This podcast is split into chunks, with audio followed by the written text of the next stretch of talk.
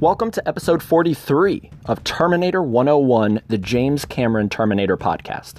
In this episode, you are going to be treated to an exclusive one on one with Ian Nathan, the former editor and executive editor of Empire Magazine, the world's number one movie magazine, as well as the author of several incredible making of books, including Terminator Vault, Alien Vault, Tim Burton, the iconic filmmaker, and his work, as well as the upcoming Stephen King at the movies. This was an incredible, incredible one on one that I was very fortunate to have the opportunity to do with Ian, and I'm so excited for you guys to hear the vast amount of material that him and I covered. So don't go anywhere. After this sponsor, we're coming back, and it's time for some one on one with Ian Nathan. Now, before we go any further, I just really quickly want to shout out my Patreon members over at patreon.com slash T101 podcast. Lucas Grudzian, Engelbert Sebastian, Ruben Dobson, Danny Pirate, Ami Prasad, T. Bob Art, Marie Sperlich, Oliver Mercer, and Michael Wellen. Thank you for your patronage to Terminator 101. It means the world to me. I do not take it for granted, and you're all awesome. So thank you. Now, if you guys want to join that exclusive list, get extra content, benefits, early episodes, head over to patreon.com slash T101 podcast. Alrighty, guys, we are back on Terminator 101. And this is a very, very cool episode because uh, on the other end of the line is Ian Nathan, who, um, among many other credits, and we're going to touch on all of his uh, particular points in his career that he's willing to talk about because I think it's uh, I think it's a pretty awesome career uh, so far. But uh, he is a author. Uh, he used to, as far as I know, it's the keyword used to used to work for Empire Magazine, um, which is uh, you know one of the premier movie magazines out there that you can find, uh, and they are very uh, dedicated when it comes to James Cameron. So that's a big uh, reason why I love the magazine. Um, but he is also the author of the incredible book Terminator Vault. And uh, I reached out to him and I was like, Would you like to come on the podcast? Because I love that book. It is such a great uh, read and it's so valuable to Terminator fans. And uh, did you want to come on and talk? And we scheduled it, and here he is. So without further ado, Ian. Hi, how are you? good. Thank you so much. How are you doing today? Yeah, very good. Very good. Sitting here at my desk. You know, this is the end of play in, in London, but uh, very exciting. It's great to, to revisit Terminator as well because it's been a while since I wrote the book. So this is a bit of a memory lane for me as well. Awesome, awesome. When did that book come out? Wasn't that in 2011? It was, yeah. So I was writing it um, sort of 2010, in pretty much right the way through that year. Um, so you're talking about nine years ago now. Um, and you know, when he first pitched to me the idea of doing this podcast, I was terrified. I was thinking, "Oh my god, do I remember any of it? You know, is it all still in my head? Are you going to test me on the micro detail of the Terminator?" but but I started going back through the book just to try and sort of, you know, uh, stir the memory cells a bit. And I've forgotten what a what a great book it is. I'm not trying to blow my own trumpet, really. Just in terms of the story I got to tell and the kind of detail I got to go into, it really kind of brought it all back straight away. And and how much I love those two films, the, the Cameron ones. You know how glorious they are. Yeah, no, that's something that I love about that book. That it is uh, sort of like this podcast, solely dedicated to the Cameron films, there is a little bit towards the end where you talk about uh, three, four, and uh, well, five hadn't come out at that point. So, um, but you do touch yeah. on the other films. So, uh, before we get to Terminator Vaults, uh, for anybody listening, even myself included, because I know your credits and everything, but I'm not very familiar with how you got into doing what you do for a living. So, um, if you can just kind of walk us through sort of a, as quick of a summation as you'd like how you got to okay. where you are today. Um, okay. Yeah the potted history of me. Um, treat this as a montage. Um, i grew up uh, like any kid obsessed with the movies uh, bond films harry ray harryhausen movies uh, spielberg came into my life and pretty much changed it. Um, you know I, I have a, such a clear memory of seeing star wars at the age of seven in the cinema with this sort of seat tipped up so I could see over the tall man's head in front.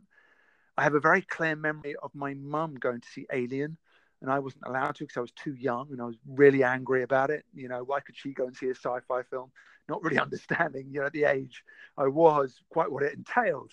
Um, but, you know, it started to feed in, you know, I didn't realize I was a movie obsessive, but clearly I was of course, when you go to school, you know, your, your kind of careers teacher never says, oh, you can become a film writer, you can become a film critic, you know.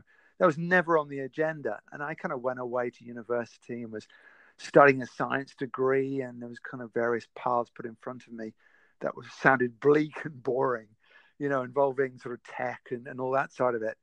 But I was very good at writing and writing essays, and they suggested I get into scientific publishing as a possibility for my career. And one of the um, the suggestions from, from the university was go and work for the student newspaper, get some experience just in being part of publishing. And the day I, I went along to join, I was walking on the corridor. I remember it so clearly. Uh, a door slammed ahead of me, and this kind of strange looking chap, very angry, just sort of stormed past me, sort of brushing my arm. I thought, what was that all about? And I kind of went into the student newspaper office and said hi. I introduced myself and said, "Is there anything I can do to help? Can I get involved?" And then editor said, "Well, the the entertainment editor has just stormed out in a fit of pique. Is there any chance you could fill in for the next couple of weeks?" Well, I stayed on that student newspaper for two years. You know, you know, basically I became the entertainment editor. I got to cover all the films. And I realized this is what I wanted to do and be. You know, I realized this job existed, that this possibility existed. Um, fast forward uh, a few years of me scrabbling around, getting my freelance career going, getting into newspapers and magazines. I get a job on Empire as a lowly staff writer. Um, best day of my life in many ways. Uh, you know, it was just fantastic. It was the early 90s. It was a brilliant time to be involved in movie magazines. You know, and I would then worked my way up through the magazine very quickly. There were various staff changes I won't bore you with. Um, and by the age of 26, I was the editor um, terrified, excited, um, just in the midst of it. And, you know, the brilliance of Empire was while we got to travel out to movie sets and meet movie stars and talk to directors and do all the magic stuff, uh, the heartbeat of, of Empire was that it, it was a magazine about movie going. It wasn't like Premiere, who kind of lived in Hollywood and you kind of expected those journalists to go to cocktail parties with movie stars. We just went to multiplexes. And when we understood our readers were like us and we were like them, and it was like a shared language, we were all in it together. And I think that's why Empire was so brilliant. And that created in me the idea of who I wrote for and how I wrote, that it was this kind of conversation with like minded people, people like you who just want to talk about the movies. And, you know, I always felt that, you know, what Empire was, was the kind of the friend who would always listen to you when all your other friends get bored of you going on about movies you know, we were the one who you were happy to talk to the minutest detail. Um, I spent 20 years on the staff of Empire. I still write for Empire. I'm still contributing editor. Um, I wrote a book called Alien Vault um, while I was still on the staff. It was very successful. Uh, it was a great joy to write because I'm a huge fan of the the Alien franchise, especially the first two. Um, and then they came back and said, "Do you want to write Terminator Vault in the same way?" And I said, of course, I'm, I love those movies, you know. But we kind of talked, as you were saying, yeah, when we pitched the book together, we said, right, we can't be about the whole franchise. It really has to be about those first two films, you know, because the Alien Vault was really just about the Ridley Scott movie. And this was going to be about the two Cameron films. And then that's how we took it to James Cameron. Um, there was a lot of negotiation, as you'd expect. Uh, and he agreed to be involved, which was just incredible. So I got two hours with James Cameron um, which was daunting and exciting. Um, but he was brilliant because he just told stories. You know, he did exactly what you wanted him to do. He remembered and he was human and funny. And yeah, it was just a wonderful experience. And since the two Vault books, I've gone on to write books about Tim Burton. Uh, I've written a very long book about Peter Jackson and the making of the Lord of the Rings films because I covered them. Spent a lot of time in New Zealand with him, became great friends with him. Um, I'm currently uh, writing a book about Ridley Scott, a biography of Ridley Scott. So I'm deep into that world. Um, I've got a book coming out in September on all the adaptations of Stephen King. Uh, last summer, I spent the whole summer watching every single one which is not something I recommend to anyone. you know, you go insane. But it was a, it's been a great journey and a fascinating thing to write about. Um, and what I say, as you said, I, have just been the luckiest man in the in the world. I've worked very hard. I've been through many stressful times along the way, but I can't help but look back and go, "I'm one lucky guy." Man, yeah, just just listening to that summation, I can definitely tell you that, uh, and and it's always easy to look back in hindsight, but um, yeah, it's it's just so so incredible, and it's something that you know if if I could even you know get to some of those points in my career as someone who enjoys movies as much as you, then I would be as as happy sounding as you are right now because uh, they're just incredible. So the thing that I wanted to touch on uh, yeah. of your early days was did you always want to or did you have any kind of inkling that you wanted to be a film critic did you want to uh, review films or did you just want to talk about films not so much critically um it, critic kind of came first by default more than anything um, once i realized you know you could do this thing you could literally be a film journalist and that was with the student newspaper the first gig you kind of get is as a reviewer. Um, you know, that was my job more or less on the, you know, the, the, the, student newspaper. So I'd go along to these kind of early screenings held at the local cinema in, in Cardiff, is where I went to university. You know, watch Hunt for the Red October or The Accused. That's how long ago it was, you know. And I thought this is just fantastic. And I very much got into the idea of how good a writer was I or was I not, and how capable was I at doing that. So I began to read a lot of kind of the big critics and try and immerse myself into that world. I think once I started to do that, I started to realize it wasn't just about writing reviews at all. You could do interviews, you could do features, you could write much more expansively about film and film history and that kind of started to build up in my mind. And then once I was a, like a film journalist, and once I was on Empire, you know, film reviewing was probably uh, only a quarter of what I did. You know, suddenly you were commissioned to write features, and you were out in the field on movie sets, and you would. It's a different job in a way once you're doing that. It's much more about you know your eyes and accumulating detail and trying to tell the story in your head of what you're experiencing. Um, one of the great joys of doing what I've done in life is trying to translate the thrill of being on movie sets and meeting movie directors into words on the page, you know, and, and sort of, and not being a pushover either, you know, and, and, sort of testing, you know, whoever I'm talking to and testing this world know, amongst, you know, I've seen an awful lot of terrible films along the way, you know, that needed, you know, sizing up.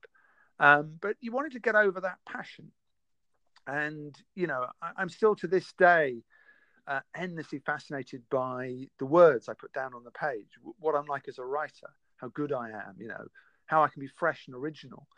Um, you know, it's always interesting going back and reading yourself from like a decade ago and thinking, actually, I was all right. You know, it was pretty good. You know, you forget things. Um, but that's kind of the heart of it as well. You know, it's not just I love movies, I love writing about movies.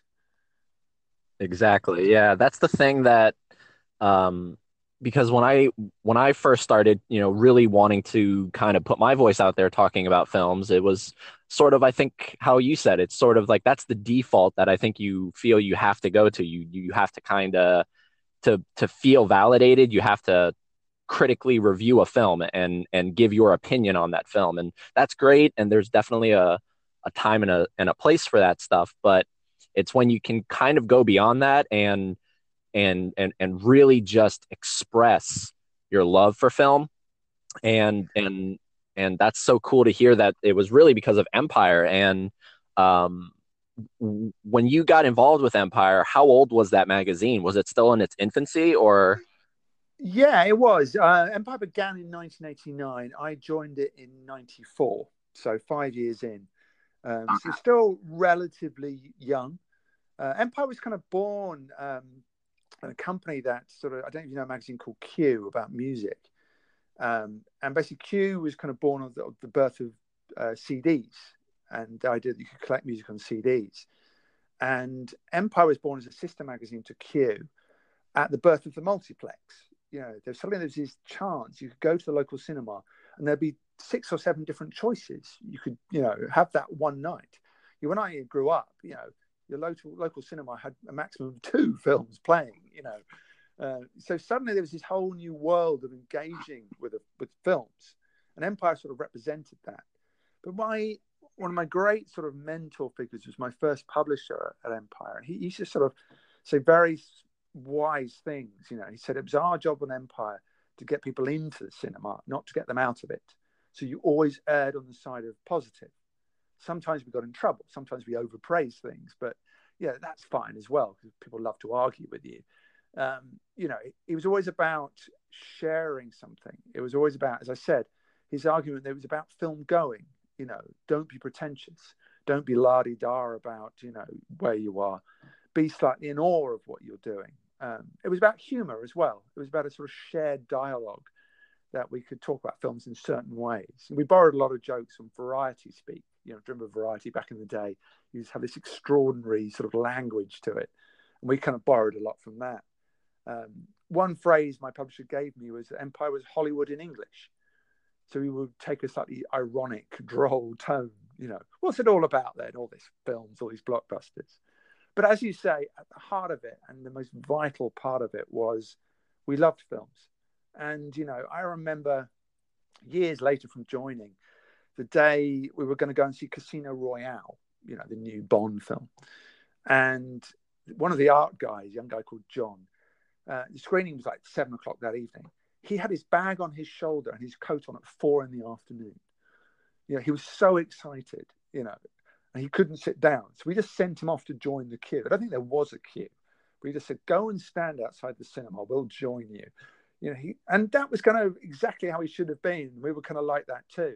To this day, you know, the big, big sort of screenings, the Star Warses and, you know, the, the Avengers films, you'll see the Empire journalists are in the front of the queue of the press screening because that's who they are. Wow.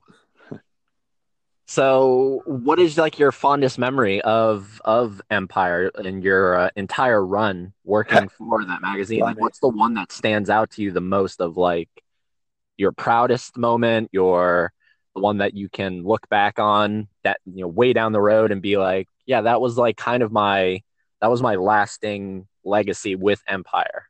Do you have um, one, or, or, is that too I, hard have, of a question? It's a very hard question. I have many. Um, I have uh, a moment where I went into uh, we used to have an Empire Awards, um, and we were filming a, an acceptance speech by Spielberg, who I'd never met, and uh, he was at the, scoring of Phantom Menace at the time, so he was at Abbey Road with Lucas. And we kind of got there to record this film, and they said, "Look, they're, they're going to be two hours. They're deep into the recording." And we kind of went, "Fine, this is Spielberg. You know, this is we, we'll just wait until he turns up." Literally two minutes later, Spielberg and George Lucas walk through the door. And I have the, the instinct to be the first one on my feet. And he goes, Hi, I'm Steven Spielberg. And I went, Hi, I know. you know, there's one thing I know. And he laughed, you know, he probably gets that a lot. Um, you know, uh, in terms of, um, you know, experiences, you know, I spent two incredible uh, weeks on the set of Lord of the Rings with Peter Jackson and these wonderful New Zealand people who were so, you know, it was so kind of opening, open and welcoming. Yeah, there's a tendency you may have experienced some of this, but with with Hollywood and with you know, you know, movie sets in LA and, and America, they tend to be slightly more security conscious, slightly more paranoid. But it wasn't like that at all in, in Wellington. You know, it was just come and see this, come and see this. Join, you know, and and we got to know each other so well. He kept inviting me back, Jackson. You know, that was just fantastic. You know, I went on three different Bond sets. Uh, got to know Pierce Brosnan. They may not be the best Bond films, but they were wonderful experiences.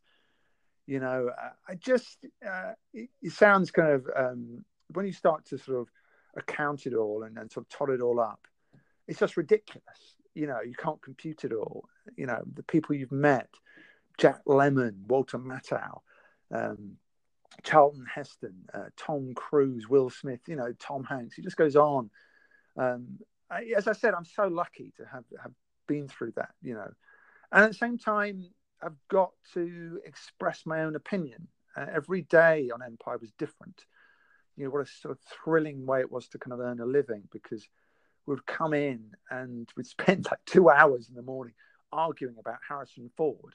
You know, this wasn't work. This was just kind of guys having fun or girl, girls as well. You know, it was just ridiculous in some ways. You know, as, as I sort of said to you, there was lots of pressure. There was lots of kind of, you know, getting the magazine to bed, making sure it's sold and marketing meetings and advertising meetings and all those kind of things came with that, you know, uh, but it was just fabulous.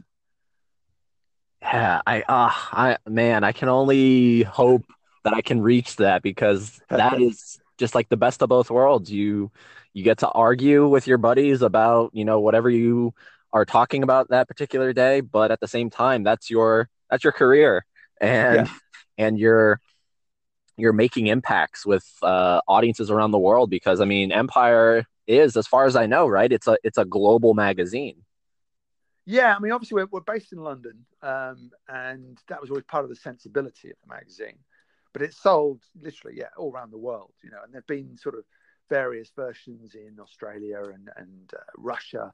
We had a Turkish version at one point. I don't think it exists anymore. Uh, an Italian version. So we've had sort of various different sort of incarnations. But the heart, the, the kind of beating heart of it, the kind of the Skynet of it was always the London office. Yeah. Oh, and and and uh, just to kind of um, uh, uh, capsulate the empire portion of this, how come?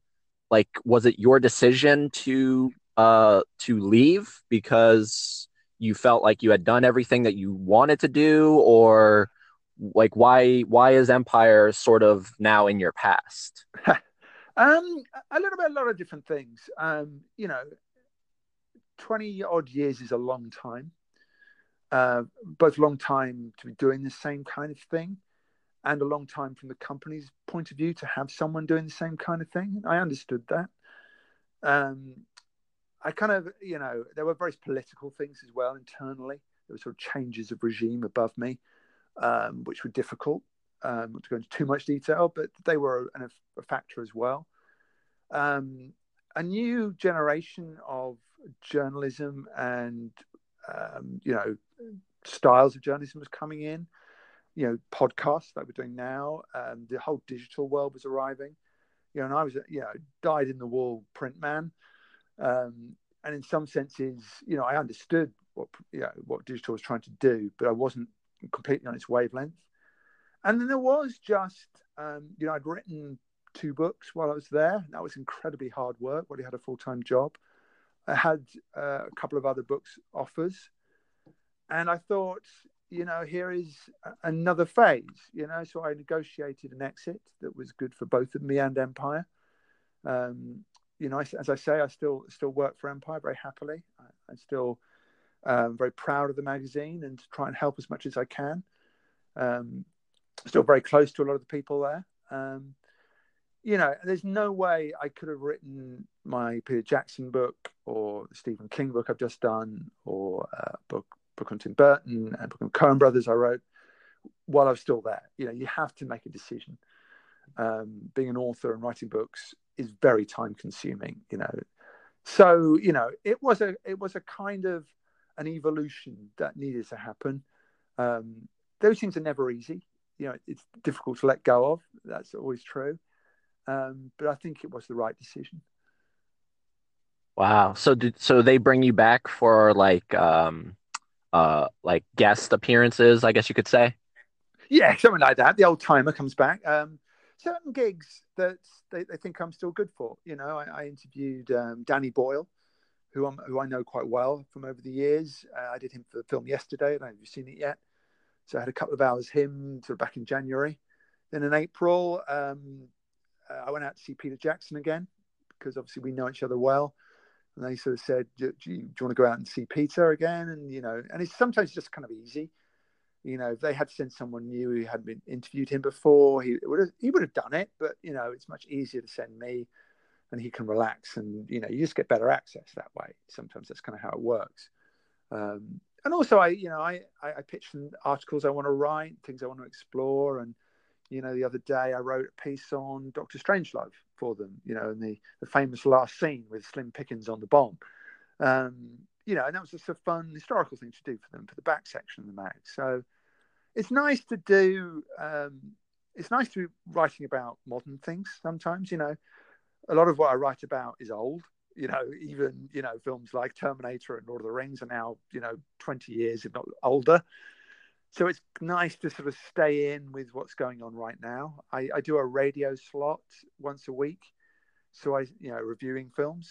Um, so I still get to see most of the new releases, which is great because um, I still like seeing new stuff and keeping up to speed. You know, when you do books, you get very locked into one world for a long period of time. And that's fantastic because you can drill down on the detail, you can get completely immersed, but also you go slightly barking mad. You know, the only thing you're writing about is Terminator, you know, you just need a bit of kind of a, a bit of release, you know, a bit of oxygen from something else. And I think it's great that Empire still gives me that. Well, ironically, uh, what's funny about what you just said, and it, it immediately made me start thinking about it, was um, this podcast originally was a kind of a generic, not generic, but like a general movie podcast where I would talk about anything movie related. And yeah. the thing that I kept coming back to, no matter what I would talk about, somehow I incorporated Terminator into it because it's my favorite thing in all of cinema and people would like message me or they would email me and they'd be like we love your stuff but can you just kind of dial back on the terminator talk? Because this is supposed to be a movies podcast and you, like all we're hearing about is terminator every episode. And so i just kind of you know took that criticism and some people said that i you know basically didn't listen to them because i zeroed in on terminator. But it's it's funny that you say that because um you know it's it's this thing of you know i'm kind of thinking about it every once in a while where it's like i'm a, a terminator podcast and i love it to death. And there's sometimes certain days not not very often but er, every once in a while i'll find myself going man i wish i could talk about you know some other things. But yeah. at the end of the day it is what it is and i still love it so much. And um it's just uh, the greatest thing personally to me because the themes and everything around it and uh, we'll get into that but um, it's so great to hear about your story at empire and uh, i wanted to ask you a question yeah. about that because it's something that i think is uh, a big issue when it comes to physical media so it could be it could be a magazine it could be a it could be a blu-ray it could be something it all seems like it's going towards the digital stuff and the old school quote unquote ways of getting your media is going extinct. So, what do you think the evolution of Empire is going to be? I mean, at some point, it's not going to be available as a magazine. Like a magazine is going to eventually probably cease to exist at some point. Know, absolutely. I mean, these were discussions we were having while I was still there. You know, what is the future? What does it hold? How bleak is it going to be? You know, some kind of dystopian James Cameron future we were imagining where we are all out of a job and begging for food. Um, you know, and it is it is a dilemma. Um, you know, it was a bit of a relief to be honest with you when I left that I wouldn't have to think so much about that anymore and worry about it. Books, thankfully, um, are you know for the time being safe. You know, to a certain extent, there's no digital media yet that sort of doesn't tire you out to read a, at a book length. You know, Kindles haven't really taken off. Um, you know, in the sense that there are certain things books can do that nothing else can really do because screens are too bright. But magazines, you're right. Uh, I think there is a future where Empire won't be paper anymore. Um, they've, know, they, have got a very good podcast. Uh, it's doing very well. They uh, have, a, have, a, reasonably good digital side. Uh, you know, it's not exactly what I had wanted for for Empire, and that's another one of the reasons why I kind of went went. You know, because they had a different concept for the digital side of the company. Um, I would say that needs work. You know, they need to make sure that's that's strong. You know, there might be around the corner. There is a delivery system for magazine length articles or even magazines themselves onto your computer, onto your phone, or whatever it might be. That's really simple, like a digital form of publishing that you just click once and you get a magazine instantly. Uh, and Empire could sort of work its way into that. So rather than just being a website that sort of updates hourly or whatever it is, you could have a magazine arrive at a certain point. We did talk about these things. We talked about the idea of, you know, an ongoing magazine online that you would kind of constantly update, but it would be Empire the magazine rather than Empire the website. And you would sort of update a cover every so often, you know. And news would update daily, reviews would update weekly, and features would update monthly. You know, these were the kind of patterns of thought we had. Um, maybe that someone will figure that out. You know, across all media companies everywhere in the world, these debates are being had. Um, I think podcasts have become enormously important uh, and a hugely valuable way of kind of journalism reinterpreting itself. Um, so I hope the Empire podcast will end up being a sort of a way the magazine can evolve. You know, the, the, the heart of all this, of course, is how does it carry on making money because it won't exist without that. Um, so that's that's like a big publishing question it has to face. Um, I don't know fundamentally where it will be in 10 years, even five years. Um, you know, I certainly think there is um, a desire amongst readers for long form, for longer articles. You know, the one thing a, a magazine can do that in a way websites can't do is slow down you know, it's take its time. So the great thing I think for Empire is not to worry about being first because you're never going to beat the online. People go into screenings and start tweeting 15 minutes into a film. You know, you can't compete with anything like that. But what you can do is the opposite. You can say, actually, we're going to write about this film over two, three weeks. We're going to send someone to the set and they're going to spend, you know, the next two weeks writing a 3,000 word article that just immerses you in the film. Gives you a sort of sense of its personality and the personalities involved. Gives you the color of the world. Um, brings it to life in probably an old-fashioned but very desirable way. You know, I do think people still want to read. Uh, I know we're all addicted to phones right now, and that's kind of where everybody's thinking and going. But you know, I love when I get up in the morning and make myself a cup of coffee, and I just open a book, and I think, God, this is fantastic. What a luxury this is. And I, kind of hope for, for mankind's sake that that will carry on. Yeah, yeah. It's when you start thinking about it, and and you know, I, I'm not much of a reader, but I do you know, especially when it comes to movie books and books about movie making, and those are definitely my go-to. Like if I go into a Barnes and Noble or whatever, I'm always going to that particular section of the store and uh, you know i've come across you know when i when i reached out to you and then i went back through all your credits you know i've definitely come across multiple of your books you know and uh, it's it's that experience. It's you know something that i hope never goes away. And going into a store and and and and seeing you know all of this stuff that you can really dive into it's sort of the same thing with you know movies stores and that's yeah. something that doesn't exist anymore and it's so heartbreaking because it's you can't beat that i mean yes it's so much more convenient to just type it in netflix or pop it up on your phone but it doesn't hold that same sentimentality to me personally compared to going into a blockbuster and looking at the movie or going into a barnes and noble and yeah. pulling that book off the shelf and you know, assuming it's a fresh book, that smell that it has and and it's just so beautiful and yeah, it's it's so heartbreaking because I, you know, I am thinking especially because we're only 10 years away from 2029 um, which is like kind of scary if you start thinking about that because uh, you know, obviously that's a very critical date in the films, but um, it's just so scary to think of like what in my lifetime, in your lifetime, the like the changes that are going to be happening. And and uh, hopefully it doesn't cease to exist completely. Hopefully there are the mom and pop shops that you know keep that stuff going sort of like vinyl. Um, yeah I, I you know i don't know I, I always joke that you know i've i've gone into the oldest of old medias you know i've gone into writing books.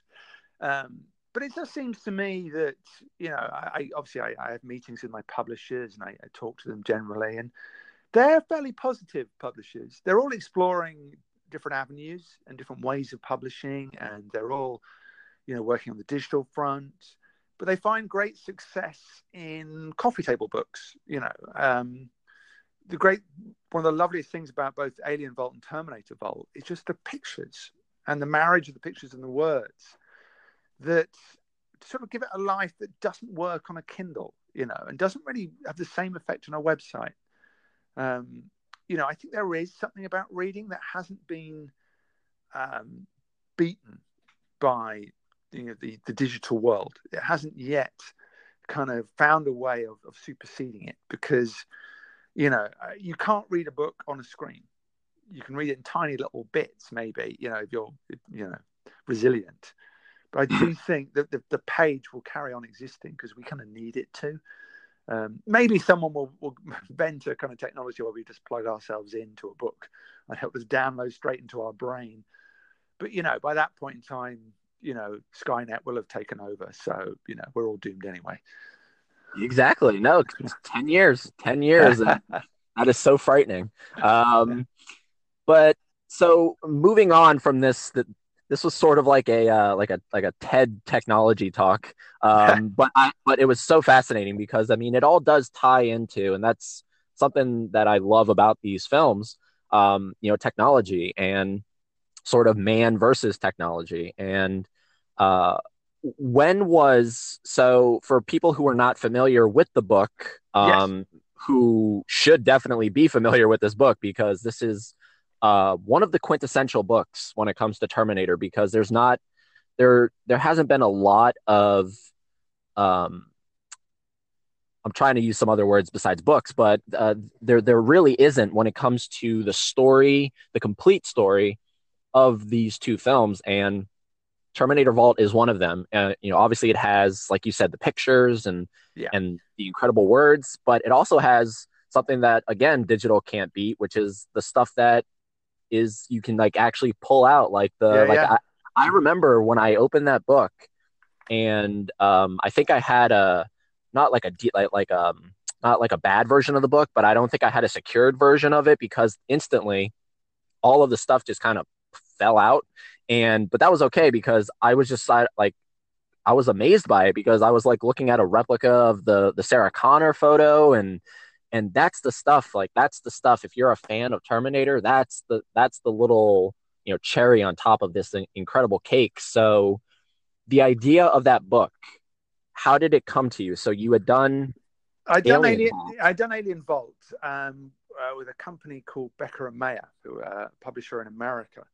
Um, and they'd sort of come through um, they'd sort of come through a london publisher they use because they were interested in empire um, to find a writer, and they came to Empire and, they sort of said, "Look, who who was the alien guy?" And thank goodness that was me. I was guy always covered it because I was so into it, and that's how I got the Alien Vault gig. I had to do a kind of a sample chapter, all the things you have to go through as an author, you know, a proposal. Um, but I have to really give credit to, to Becker and Mayer. They had this um, concept for their books, you know, including these kind of physical um, parts of the, of the book makeup in envelopes where they would reproduce blueprints and script pages and posters that just gave it another dimension. And they then went to to Fox uh, with Alien and opened up the archive, got the rights, and we kind of went through stuff together and pointed out which pictures are brilliant and how we could work physically in turning them into these kind of extra pieces. And then when we came back to do Terminator. Really, it was follow the Alien model. The book had been very successful, and they kind of went, well, can we do the same thing with Terminator? And then, you know, we that evolved into making it very much Terminator One and Two because that's the Cameron story we wanted to tell. Because in a way, Alien Vault was a Ridley Scott story, so this had to be a James Cameron story. And um, so we went back over the same way. Terminator was slightly more complicated because it wasn't made with a studio it was made with many different partners over the years, and the rights were quite scattered. The image rights of various imagery, sort of companies like Hemdale and Orion had gone bust over the years, and Carolco had gone bust by the time we came to write it. And So the rights had kind of passed on between companies. So it was a bit more of a detective job to track down where the kind of materials were and how we could use them. Actually, Cameron's people were very helpful in that. You know, once he was on board, it kind of opened up a lot of doors. Um, and then, then we started going through it um, and just found this wonderful material. You get what you start to realize is all this paperwork, which might sound boring, um, you know, but actually you start to look through the paperwork and they've got old casting suggestions. You know, there was a suggestion on one piece of paper that Bruce Springsteen was going to play Kyle Reese. You know, I'd never realized all these things. It's like sort of Tutankhamun's tomb. You suddenly open up all these documents, and it's the, the whole filmmaking process, the whole thinking that went into it suddenly opens up before you. It's just fantastic. And I think so. Did yeah? Sorry, sorry. Did um when like when you say Cameron's people, like was it you you you had Cameron on board? He knew the book. Uh, like the idea of the book was yeah. it now okay he basically went to his home and said here's everything i've ever kept of my history with this or like how did that work no, it was a little bit of, of, different things. There were various libraries in, in America, in, in LA, that have images, and you can find them relatively easy. There were some that, that Cameron sort of got for us. The problem is more about the rights to those images. You know, who actually owns the image is complicated. Well, it certainly was with Terminator. And with Alien and Fox, they were all owned by Fox, and that was simple. You know, was this. Um, there was various different archives. Cameron had some stuff. There was some stuff I think with he's going back a few years now with MGM because they had bought Orion Pictures. So in terms of the first film, the, the Terminator, they had stuff. Um, with Carolco, it had moved on through a couple of companies, but it did exist in certain places. Um, and yeah, it wasn't just me. There was sort of picture editors at Becker and Mayer who were sort of on this detective tra- trail as well. Um, and at that point, you know, the internet did exist, so we could, you know, look up things online and go, "That's fantastic." You know, someone had sort of found it and sort of done a digital picture. Then we had to source it, you know, legally. Um, so that was quite quite complicated.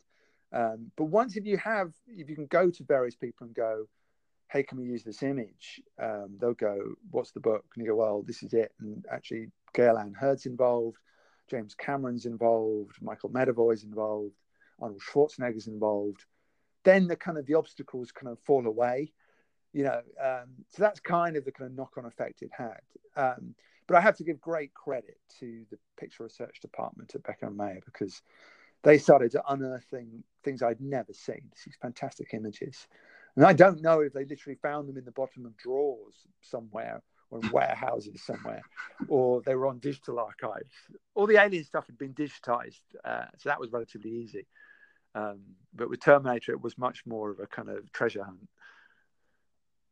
Wow. So, like, what's really weird and, and and kind of fascinating about that, and it's always something that I've known, but it's it's not something that until I'm hearing you talk about it, it's it's the idea that, um, and there's been you know disputes of of this stuff over the years, and I and it's all, in my opinion, it's all just people trying to profit off of Cameron's creation, but it is James Cameron's creation, The Terminator. Like the yeah. idea of that and and that whole film. But what's so crazy about it is he's the guy that did it, but yet I don't think that and based off of what you're saying like saying it seems to be true he doesn't have it's it's not like he owns it right it's not um, it's not his anymore. it, it, interestingly, uh, he did. You're absolutely right. He, he uh, because when he made the first one, he was an unknown. You know, he was a he was a tyro director. He was trying to get you know going in the film industry, and so he had very little power. And so when it was made, the Terminator was made. It was with a kind of a patchwork of different financiers and distributors and all around the world. So you know, in the end, he didn't have the rights. When the sequel came up, the rights had fallen to Carolco. They wanted him to do it, and he did it, but he didn't own it. Um, but the deal was somewhere along the line that while he, he relinquished the rights, um, they revert to him this year, 2019. So the whole time these various sequels were being made, pretty much without his approval, or certainly without his involvement. I know he he kind of gave his kind of blessing to certain ones, more out of friendship with Schwarzenegger, I think, than anything. Um, but he didn't own the rights, so people could literally do what they lo- wanted with the with the Terminator franchise without his approval because it, you know it passed on to different companies and they'd spent a lot of money getting the rights. But in the background, there was this kind of time limit that in 2019 they would revert to Cameron. So this year's Terminator Dark Fate is very much James Cameron's Terminator again, because you know the the rights have reversed to him. I imagine, you know, I don't know, but I imagine his cut of Terminator Dark Fate is pretty big, you know, because it's now his film again. Um, so it has been, you know, for all those years, something he's lost control of, but finally this year he's regained control of it. And that's the thing that is really kind of um, upsetting for people that are so die hard when it comes to Cameron because I love Avatar. I like like like I love it, but if I have to assemble a a top James Cameron, it's not in like the top 5. And it's so crazy to me that he's spending so much of his time you know devoted to those Avatar films and and and I'm sure it's going to be worth the wait, but it's you know sort of like what you said, it's like now he has this year he's getting that stuff back, but he's really you know, when it comes to Dark Fate, he's he's a producer on it, and I've talked to some of the cast members on this podcast from Dark Fate, and they all said, and I think he confirmed it in an like an uh, interview that he wasn't really present on set. Um, you know, it, it would be sort of like they'd film it and then they'd send it to him for approval or yeah. or whatever. But it's just crazy to me like that he has the stuff now and but he's really not going to be focused that it, like heavily on it because you know he's more interested in the Avatar uh, world, and it's just ah, it's frustrating because there, there's only one James Cameron, and we're not going to have him forever. So it's just that's the frustrating part that he's you know de- like dedicated so much of his time to Avatar, but it is nice that this is the year. I'm kind of curious how they landed on 2019, maybe the 35th anniversary of the first yeah. film. I don't know. I, I, I, get a lot of it just to do with that, that's the rights becoming clear for him to take charge again. You know, legally it was 2019, um, so that was the window. You know, I was thinking, I'm sure they could have done 2020, but uh, maybe he was just eager to get going again on it. And I, am kind of with you really on the whole. You know, what would you rather James Cameron was doing? You know, like you, uh, Avatar was was remarkable for me, but uh, did I like it as much as the Terminators? No. Did I like it as much as Aliens? No um, you know, I always come back to uh, the fact that you know, as wonderful and extraordinary as the digital work is on on Avatar, and I'm sure they're moving on leaps and bounds with the sequels. He's a guy who flew a helicopter under a freeway bridge in LA. You know, no one had ever flown a helicopter under a freeway bridge, and that to me means so much more. You know, the impact of that, the real world throwing a metal around is just so exciting and can't be beaten. And I wish you know, he would get back to just throwing metal around a bit more. Yeah, yeah, it is. It is crazy the the, the behind the scenes stories, and so uh, with Terminator Vault, um, they came to you and they said, "Let's, you know, we we really want to capitalize on the success of your first book, so we're going to do this." And um, you you you you really decide to focus on T1 and T2, which is the best thing that you could have done because in my opinion, that's the canon. That's that's the story right there. T three, four, five, Sarah Connor Chronicles. None of that. I just call that bad fan fiction because it really is. I mean, it's so not in line with what Cameron established. Um, even down to like minute details of getting John Connor's age wrong to uh, certain dates don't line up in the Sarah Connor Chronicles. It's just all frustrating. But um, when you were doing that book and going back through it, what is your favorite Terminator film between the two? Uh, it's a good question. Um, before I went into to the book, I didn't really have an answer to that. Um, you know, it's something I, I, love both films, but for different reasons. You know, uh, the Terminator is you know, as Cameron says, it's it's a slasher movie in some respects. He modelled it on Halloween and, and John Carpenter, and it has that kind of stalker drive to it. So it's grungier and it's kind of got that lovely kind of you know made it up as they go along feel to it. You, know, you can feel the sweat and toil. But I think coming out of the book, and you know, you go over these films endlessly. You know, one of the worst things about writing a book about a film is that you look too hard and it takes a long time before you can go back and just enjoy the film again because you're just going through the, the making of it in your head. Um, but I think it's T2 for me. Uh, I think T2 is just a fab, fabulous piece of storytelling. You know, I think one of Cameron's great gifts is actually, you know, besides all, you know, his prowess with technology and stunts and action and all the things we love him for, he's just a natural storyteller you know, he can't help himself. This is why people love Titanic, you know, and why they love Avatar because he can just tell a story, um, and that's what comes across with with T two. You can like if you just follow it in terms of storytelling terms, it's just fantastic character development, surprises. You know, there's a lovely, ingenious idea of turning Sarah Connor into the Terminator effectively, and turning the T eight hundred Arnie into Sarah Connor, the mother figure. You know, it's it's inverted the whole idea hilariously and sensitively. Um, you know, and this whole kind of sort of apocalyptic backdrop in which you catch this idea, I think, that Cameron is worried about where mankind is going. You know, I, I think he, he is, you know, attuned to what could be our downfall and he's trying to tell us things. You know, he's not banging us over the head with it, but they're films full of themes and ideas. Um, and he's just extraordinarily memorable. Uh, you know, I, you can virtually, I'm, I'm, sure you can, but if I stop now and you know started thinking about Terminator 2 or the Terminator, I could probably go beat by beat back through them in my head pretty easily. You know, remember all the major parts of the films. You know, you never forget a Cameron film.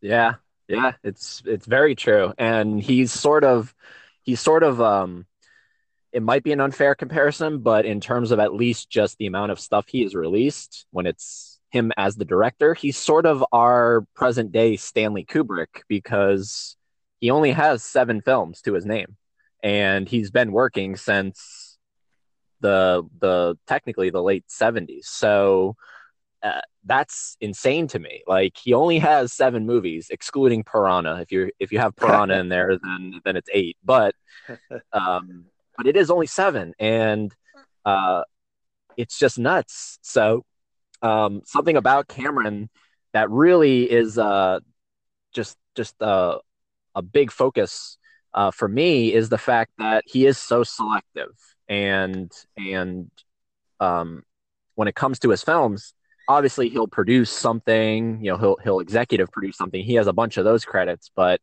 uh, he really only does something when he feels he is so passionate about it and he wants to tell that story because I mean from Titanic to Avatar there's a 12 year gap yeah. of him not doing any feature length films. He went off and did all those documentaries. So uh, he is definitely someone to celebrate and and that's why it's so frustrating that he is dedicated to this Avatar stuff because he's once in a lifetime. You know, he is very much like I said, he's he's our Kubrick today. I think over Spielberg and and all the other people out there. It's just he's so special.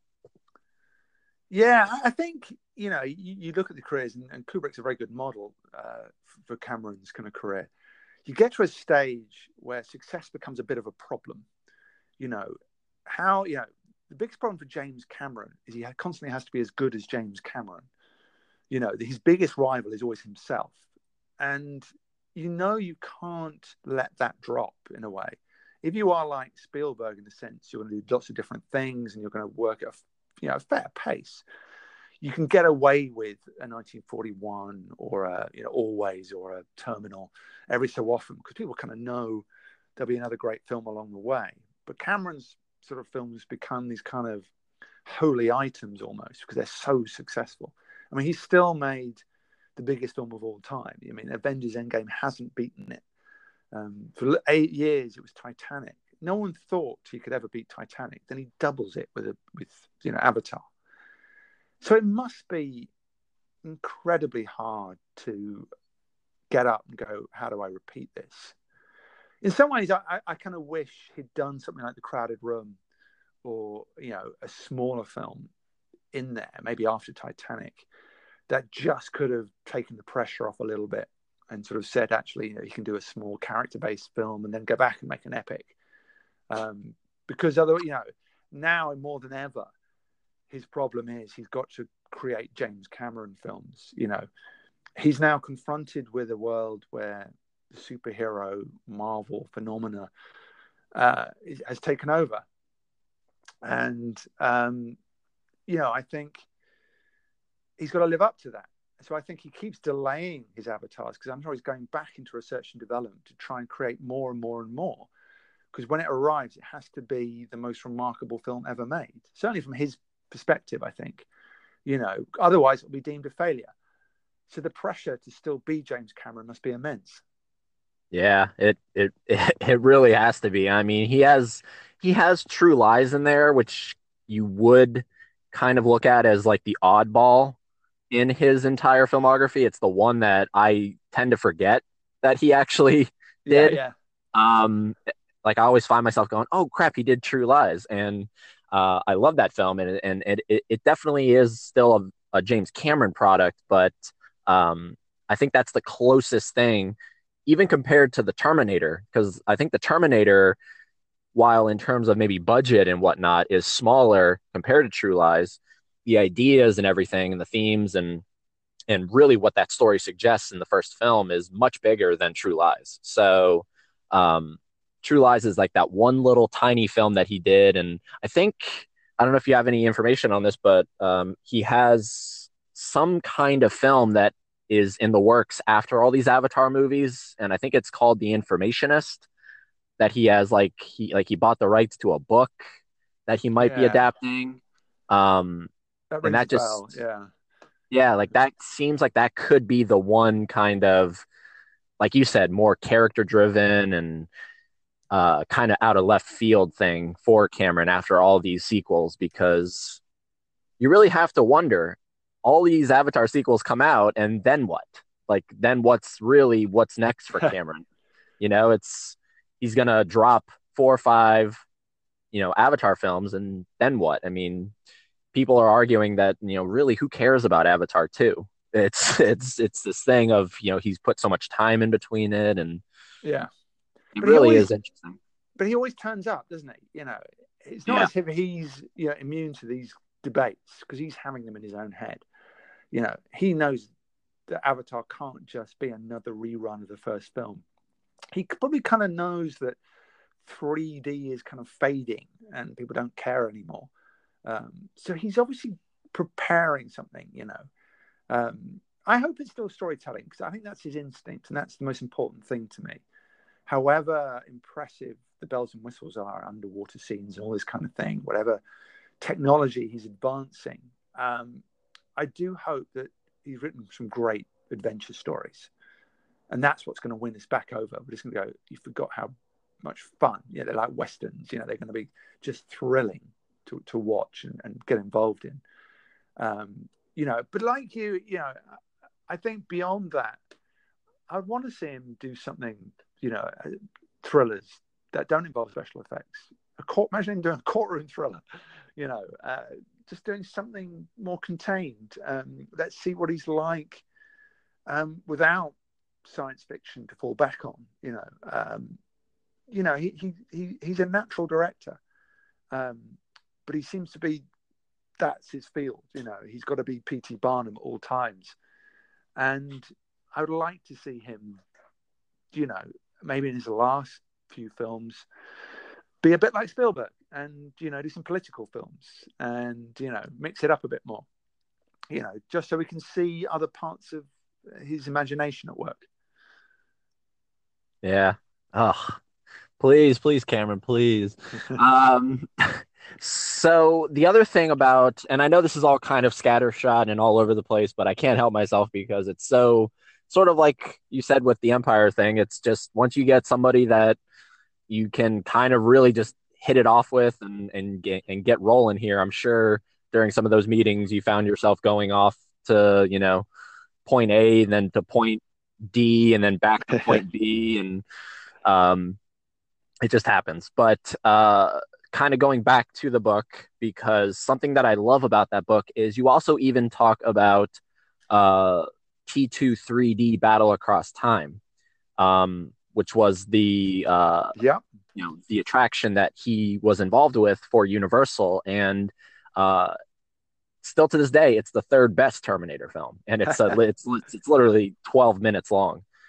And yeah, yeah, it's interesting, isn't it? Um, I, I I went to it a couple of times actually, and and I, it felt to me uh, it was official canon because obviously he was involved, and they brought back Arnie, and they brought back um, Linda Hamilton and for Ed Furlong, you know. So you kind of thought, well, this is you know something I had to put in for completeness sake. And I'd be interested to see, and I kind of expect it to be kind of written off with Dark Fate that it isn't part of the the new timeline because it is, you know, it was a bit it, sort of theatrical, and it was a it was a kind of as much a film as it was a you know theme park ride. Um, but it was such a sort of a proving ground on things like 3D and uh, digital effects. You know, it was in certain ways, I think, a kind of litmus test for for Cameron's future. Um, but it's yeah, it's probably I you know it doesn't exist anymore, does it? They've replaced it now with something else, I think. Um, yeah, it's uh, over in Hollywood. It closed in 2012, and they replaced it with Minions, right? Um, which is just uh, yeah. Every time I say that, I die a little because it's just Minions took out the Terminator. Wow. Um, but in Orlando, which is like the original location of it, it's still undetermined. So um, we don't know what's going to uh, replace it. But uh, did you ever get a chance to experience it? Yeah, no, I did it a couple of times. I did it um, both in LA. Um, once was uh, uh, when I was just there on holiday, and I went to Universal and queued up and, and saw it just like everybody else. And then once uh, I was back over there working on the book, and I thought, well, I need to, you know, I, I, this is going to be part of it. I should go back and, and have a look. And I went sort of, you know, like a Monday morning or something, and it was only half full. Um, but it was really interesting. It was interesting to watch it with from a more technical point of view, like you know how do they do it, and how does it stand up as a story or a kind of short story, um, you know, and all the kind of the kind of um, theatrical elements mixed in with the kind of three dimensional elements, and um, and they still had that that sort of Cameron look to it. You know, it still felt like it was you know, it felt like it was an extension of T2. It was like a sort of a, a tendril of T2 that had gone off and sort of been made that fitted in with that world. Um, you know, I, you know, it, it's great fun. Um, I don't consider it like a like a film in, in, the sense of the first two and the sequels that didn't really work. You know, is it as good? I don't think that's the right argument in a way because it's not that kind of thing. But um, it was important, and it was important to put it in the book did you get a chance to talk to because i actually haven't um, gone back through the book and i probably should have before this but did you get a chance to talk to um, gary goddard who was pretty instrumental in that attraction? Did you get a chance to talk to him a little bit or? I did yeah. I, I got a small amount of time with him. Um, and he, he was kind of great because you know as he was saying earlier you know there isn't masses of stuff out there. There wasn't before Terminator Vault. Um, there's not now. The you, with many films, you know, you get these great archives and sort of fan sites online that accumulate all the kind of material from all over the place, going right back in time, magazine articles and interviews and all sorts of things. So in a way, you can just Google. You know, these days probably T2 3D Battle Across Time, and all this material would suddenly be there before your eyes. But when I wrote the book, that wasn't quite the same. So I was actually having to find it out. So obviously, I knew the ride existed. I'd seen it and I'd kind of experienced it, but I didn't know the background, and I had to go to Goddard's people and find it, you know, and then talk to him and and learn it, you know, and get it into the book, which was a great, a great sort of discipline, um, you know, and, and he he was a really good guy and really interesting about his relationship with Cameron and how involved he was um, you know what they expected from it you know in terms of um, you know it was very much at that time uh, a lot of thinking about where films were going to go, you know, in terms of the format of films. You know, in 10 years' time, what was a movie going to be like? You know, would it be four dimensional? Would you, would your chair, you know, move with the with the ride? You know, would it would it become something much more interactive? I mean, these questions are still being asked, but he was very much like this was for Jim a little bit of uh, an experiment in what could film become, sort of research and development, the science of, of film, you know. So he was testing the boundaries within the kind of confines of yes, it's a theme park ride, and yes, they knew what they had to do. Um, so it was quite interesting to learn that actually, from from Cameron's point of view, it was very much an experiment, an exploration of what the future might hold for him as a feature film director. You know, a lot of the things haven't evolved along those lines, and thankfully, because I'm still a great believer in good old fashioned narrative. But maybe a lot of what occurred with 3D and with Avatar probably were born in Battle Across Time. Very true. Very true. Yeah, because he was, uh, well, this was like right before, because this is 96. And uh, just a year later. So he was, you know, really kind of juggling two things because he was also into production on Titanic. So, um, and obviously pushing the boundaries of other technologies with that film. And, uh, but yeah, I do agree with you that it, you know, it was definitely a stepping stone and, um, it's just so it's just so special especially living here in orlando it's yeah uh, I would go to it constantly. And I just recently actually had the chance to have some of those cast members from the attraction on and do like a reunion because it's coming up on two years that the uh, the Orlando attraction closed. So that was fun to reminisce with them and and hear all the the kind of backstage of like how like the the Harley worked coming out through the screen and and just the technologies that were involved with that and but that's what I loved about the the book. It's just you know I was going through it and I was you know really happy to see you know such dedication to the two films. And then I came across T2 3D and I was like, oh man, this like this really is the complete definitive thing because you would expect some other author to not even care about that, to be like, that was just a theme park attraction that has nothing to do with with anything and uh, I think it is a vital part of that of of the story. I don't, me personally, I, I don't count it as canon because of how picky I am with details and the whole coming back fully clothed and on a bike yeah, and yeah. all that stuff. You know, you, you can really pick it apart but uh, it's that kind of stuff that makes me go, ah, it's not canon because that, uh, to me, that just kind of breaks the rules. But um, it is a it is a great part of the franchise. So the um, the last thing I wanted to ask about the book was how come how come you chose not to count three four and the Sarah Connor Chronicles as part of the complete story? Why was it such a focus on on James Cameron?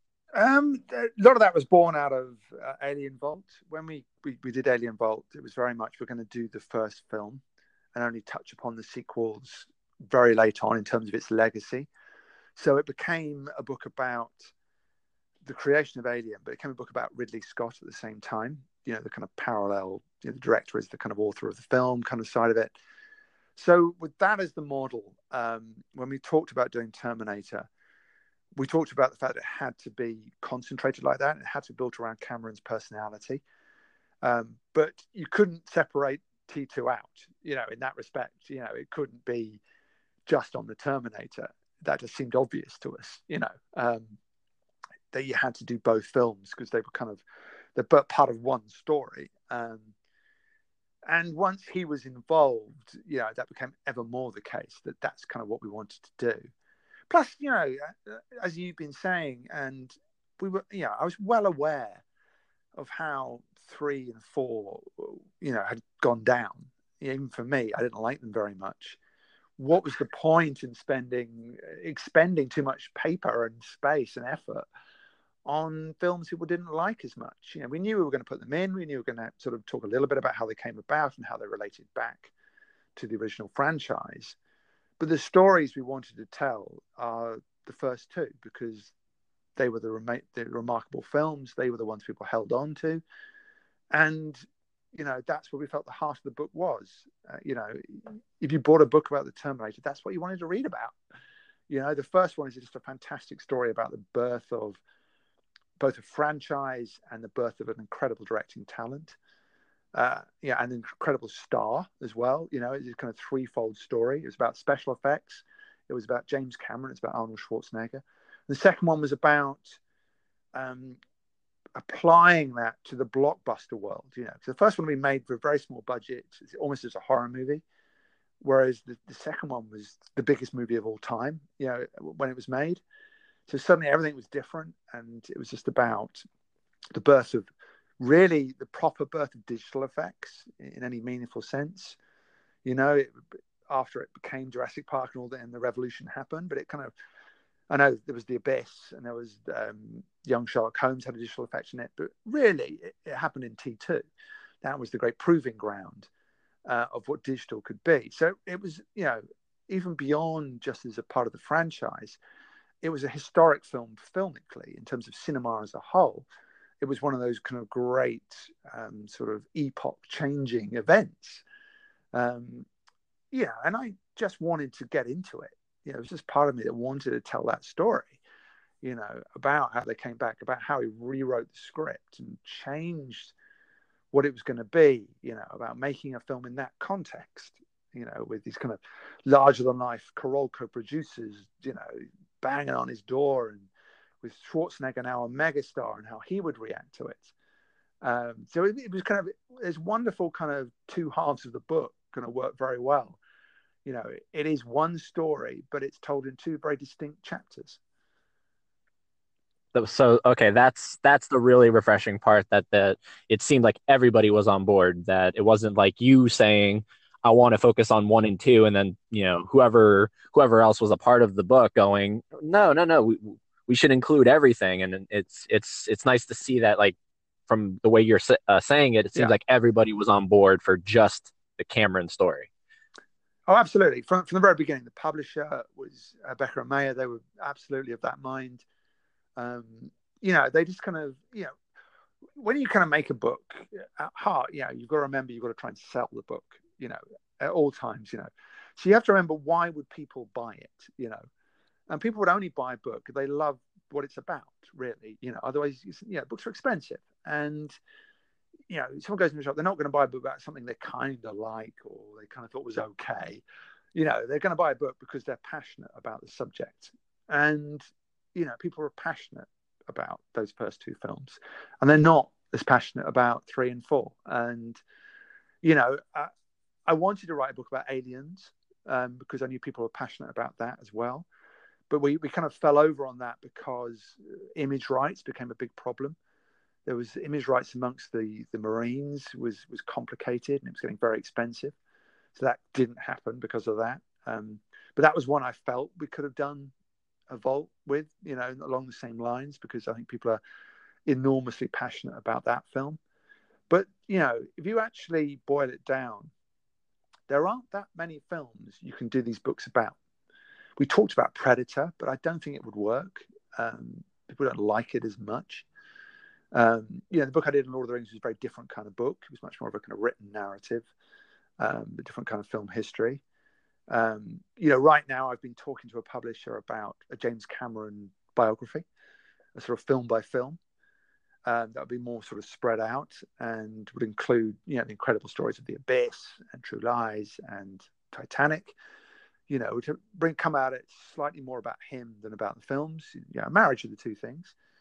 Um, but really, you know, there aren't that many films you can do a vault with um, that have that kind of key fan obsession about them. I mean, Star Wars is kind of its own thing and has its own books. Um, but really, when we kind of uh, came to it, once you'd done Alien, the only other one we could do was Terminator with the first two films. Ah, uh, uh, I'm just kind of because that was literally going to be a question I was going to ask. Are you kind of thinking about maybe zeroing in on Cameron as a whole? So I, I don't know if you need kind of any validation and whatever mine is, but please do that book because um, I, I, I would be there day one when it's released. I would put a pre-order in. I would do everything. I I want to read that, especially from from from you because um, just your your your passion and your dedication and your experience. You know, it, it all comes into uh, play. So definitely, I think that is something. I don't know how that goes, those talks, but so yeah, as, as I, you know, as I was saying, you know, he, he is more than just a director. When he what a subject he is, you know, he is like a scientist and an explorer and a visionary. You know, and that term is thrown around Hollywood so easily. Um, but he is truly a guy. He doesn't just make films; he kind of pushes back the boundaries of the medium when he does. And you know, as you're saying, they're incredibly rare. You know, they're kind of people who sort of push us forward. There's that that kind of drive they have in them. He's like one of the great inventors. You know, he, he you know, if he wasn't making films, you know, he would have been like the Wright brothers back in the day, making sure we can fly, or you know, coming up with something else. Peter Jackson always says that about him because they got to know each other very well because of the New Zealand connection. Peter Jackson says he's not really a director at all. He's an inventor. You know, he's a, you know he's someone who just comes up with these things and dreams up the future, uh, and that's kind of something that's very exciting about him as a subject. So where does Cameron fall in your in your um, in your mind of the all-time greats? Like who is who is the like the number one, and then where does Cameron fall? Assuming Cameron isn't your number one. well, I, I kind of cheat with these questions because uh, you know I, I, hate narrowing it down. Um, you know, I've written about film for nearly thirty years, and if people say, "What's your favorite film?" Uh, I give them like 200 films as an answer. I've done a Twitter thread, which basically is that me just going, if you want to know what my favorite film is, here's number 189. You know, it's this one. Because, you know, why one? You know, there are so many different kinds of films, and different kinds of experiences. Of course, Terminator and Terminator 2 amongst those, as is Aliens. Um, you know, and the same will go will go for directors. Um, you know, I, I love the, the kind of the great tapestry that film offers you. So I like Hitchcock, and I like Billy Wilder, and I like Wim Wenders, and I love the Coen brothers, and I love Ridley Scott, and I love James Cameron, you know, and I don't know if I like sort of boiling it down to one because you can suddenly wake up and go, I'm in a completely, you know, in a mood for a Kathryn Bigelow film today, not for a James Cameron film. But I'm into the ones that have made the indelible imprint. And it's that kind of permanence, you know, the point where the film transcends whatever its box office was or whenever it came out and becomes this kind of a fixture in culture. And there's no doubt that, you know, both Terminator 1 and Terminator 2 have done that, as have Aliens and Titanic and probably Avatar, you could argue as well. So Cameron has changed the way we perceive film. Exactly. Yeah, and and uh, tying back to Empire, I I love. I actually picked up because um, I'll pick up select issues of that magazine, and I picked up uh, the most recent one was I think they're in their series of like the 30 most adventurous filmmakers. Yeah, um, yeah. And and and Cameron was the inaugural one, so uh, I picked that issue up, and that was really awesome to see that he was sort of like the kickoff to it. Um, and I love that issue; it's such a great one. But uh, okay, yeah, so that's cool. So you're very kind of open minded. You don't want to, you don't want to yeah. be like Cameron is number five. no, I, I, don't. I don't think that way particularly. You know, I'm probably you know a good gun to my head, and I you know probably ten directors I would take to a desert island. He probably would be amongst them. But um, you know, I think it's you don't want to narrow film down to to one kind of thing, one kind of personality, and one kind of style because what you know you, you, want to have the luxury of, of, watching John Ford films if you wanted, you know, or the great horror movies, uh, you know, John Carpenter films. You know, you don't do without the thing. Um, you don't want to do without The Exorcist. Um, you know, you, you, don't want to do without David Lean's films. You know, uh, so I, I kind of, I do cheat and say no. Actually, you know, I want it. I want all these films. You know, I have favorites. I think it's kind of the ones you return to. You know, I think that's always a good mark of um, whether it's a favourite or not. How many times you go back to it? And I've been back to the Terminators a lot, as I have Alien, and as I have Miller's Crossing, uh, as I have um, The Godfather, you know, uh, as I have, um, you know, Lincoln and um, Indiana Jones and the Raiders Lost Ark, you know, the great Spielbergs. So, you know, I, I do cheat. I say I want all these. I'm greedy. so with the with, with, Terminator Vault, it's the like the final thing that I wanted to kind of round this out with was sort of similar to what's happening this year with Alien Vault. It's being re-released, and uh, well, uh, Alien Vault is to include yes. uh, Covenant and uh, Prometheus. Um, is there any plans, assuming that Dark Fate does well critically, commercially, and falls in line with everything that Cameron established in one and two? Is there any plans to include a re-release and have Dark Fate uh, as like a part of that? Yeah, I mean, there was. We did talk actually at the time when we we decided to go ahead with the Alien Vault sort of reboot ex- expansion for this year, the new edition. That was kind of modeled on it being 40 year birthday of Alien this year. And we talked then about um, Terminator and whether we should time a re-release of the book in with with Dark Fate. There were concerns that it wasn't Cameron directing that uh, would eat into it a little bit, um, and there were all the there were kind of, as I said earlier, you know, Alien has a much simpler rights issue than Terminator does. So going back again and sort of getting the rights to redo the book proved quite complicated again. And I think from the publisher's point of view, it wasn't worthwhile investigating it for this year. I think you're right. I think we're going to look at how the film does and how much it expands and reopens the world again. Because it's not just about going back to the book, it's about having something to write, you know, that's uh, worth writing. Is the story of Dark Fate going to be interesting enough to add to the book? You know, at least with with Alien Vault, you know, Ridley Scott did direct Prometheus and Alien Covenant, however you think of the two films, you know, so that was more of a valid reason for kind of redoing it.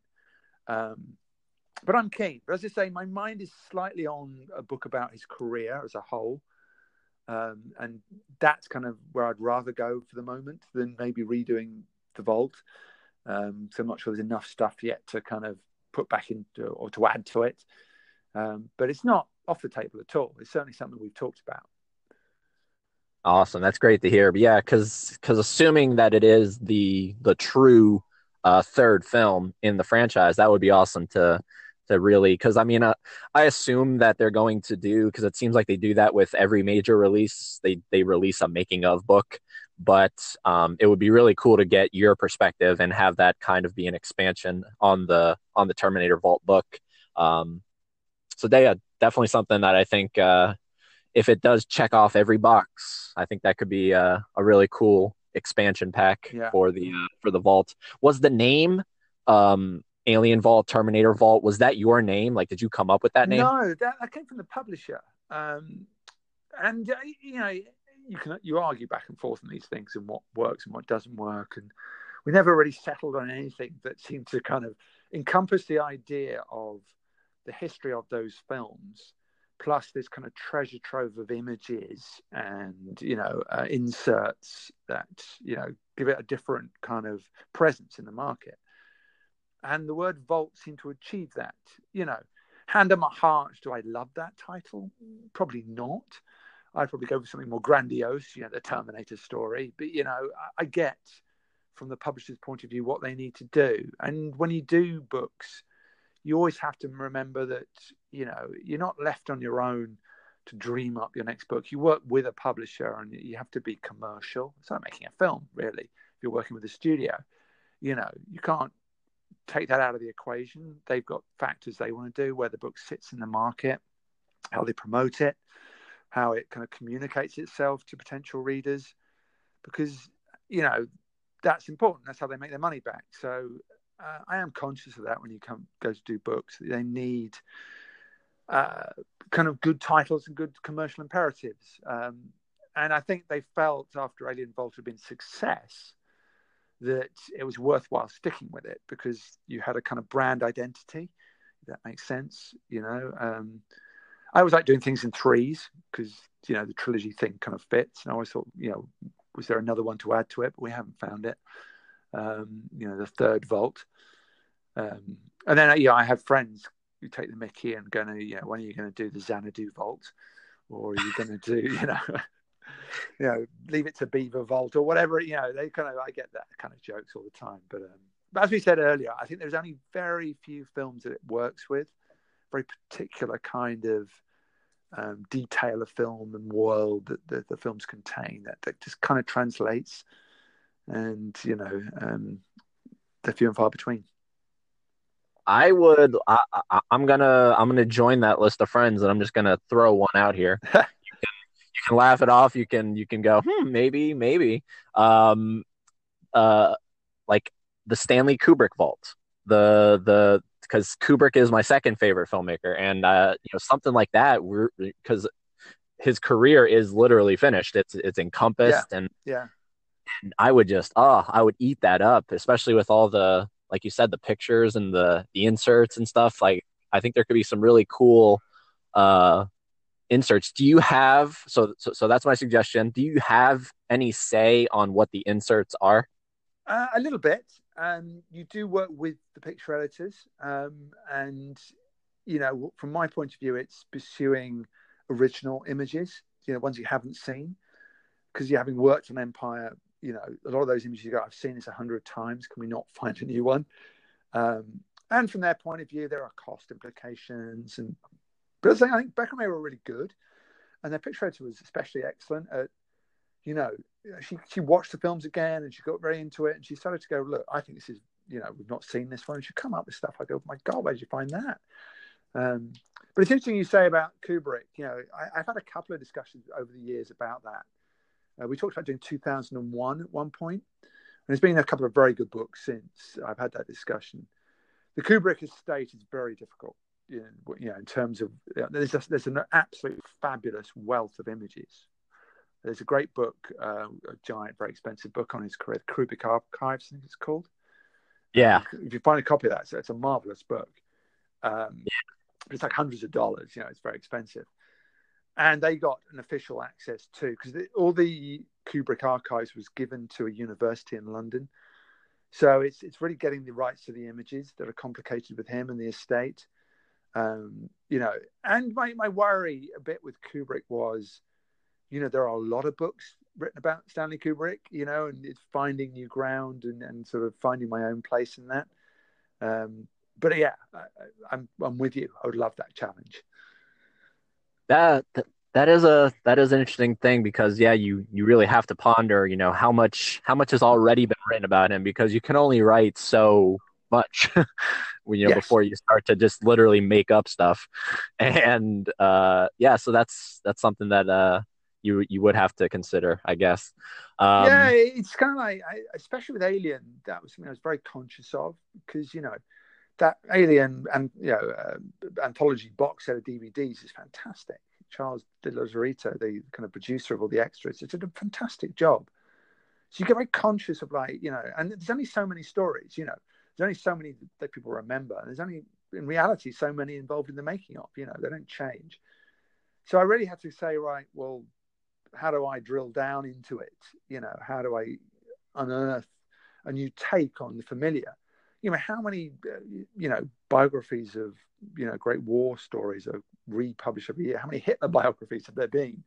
You know, you have to make your peace and go, well, yeah, at least this book will be mine and no one else's. No one else can do that. Um, you know, when I did the Lord of the Rings book, you know, I was so conscious of um, that DVD box set was so detailed. But I thought all I can do is just sort of go even more obsessive and take even more time over the stories, you know, drill down into even greater detail and say, well, that's what I want to do, you know. Um, but it's difficult. It, it is difficult. I mean, someone like Kubrick, you know, he's become this kind of myth. So it's even bigger. You know, you're talking about someone who's sort of, you know, is mysterious and you've got to try and compass all that his obsessive nature and how he went about things, um, which is a whole different ball game.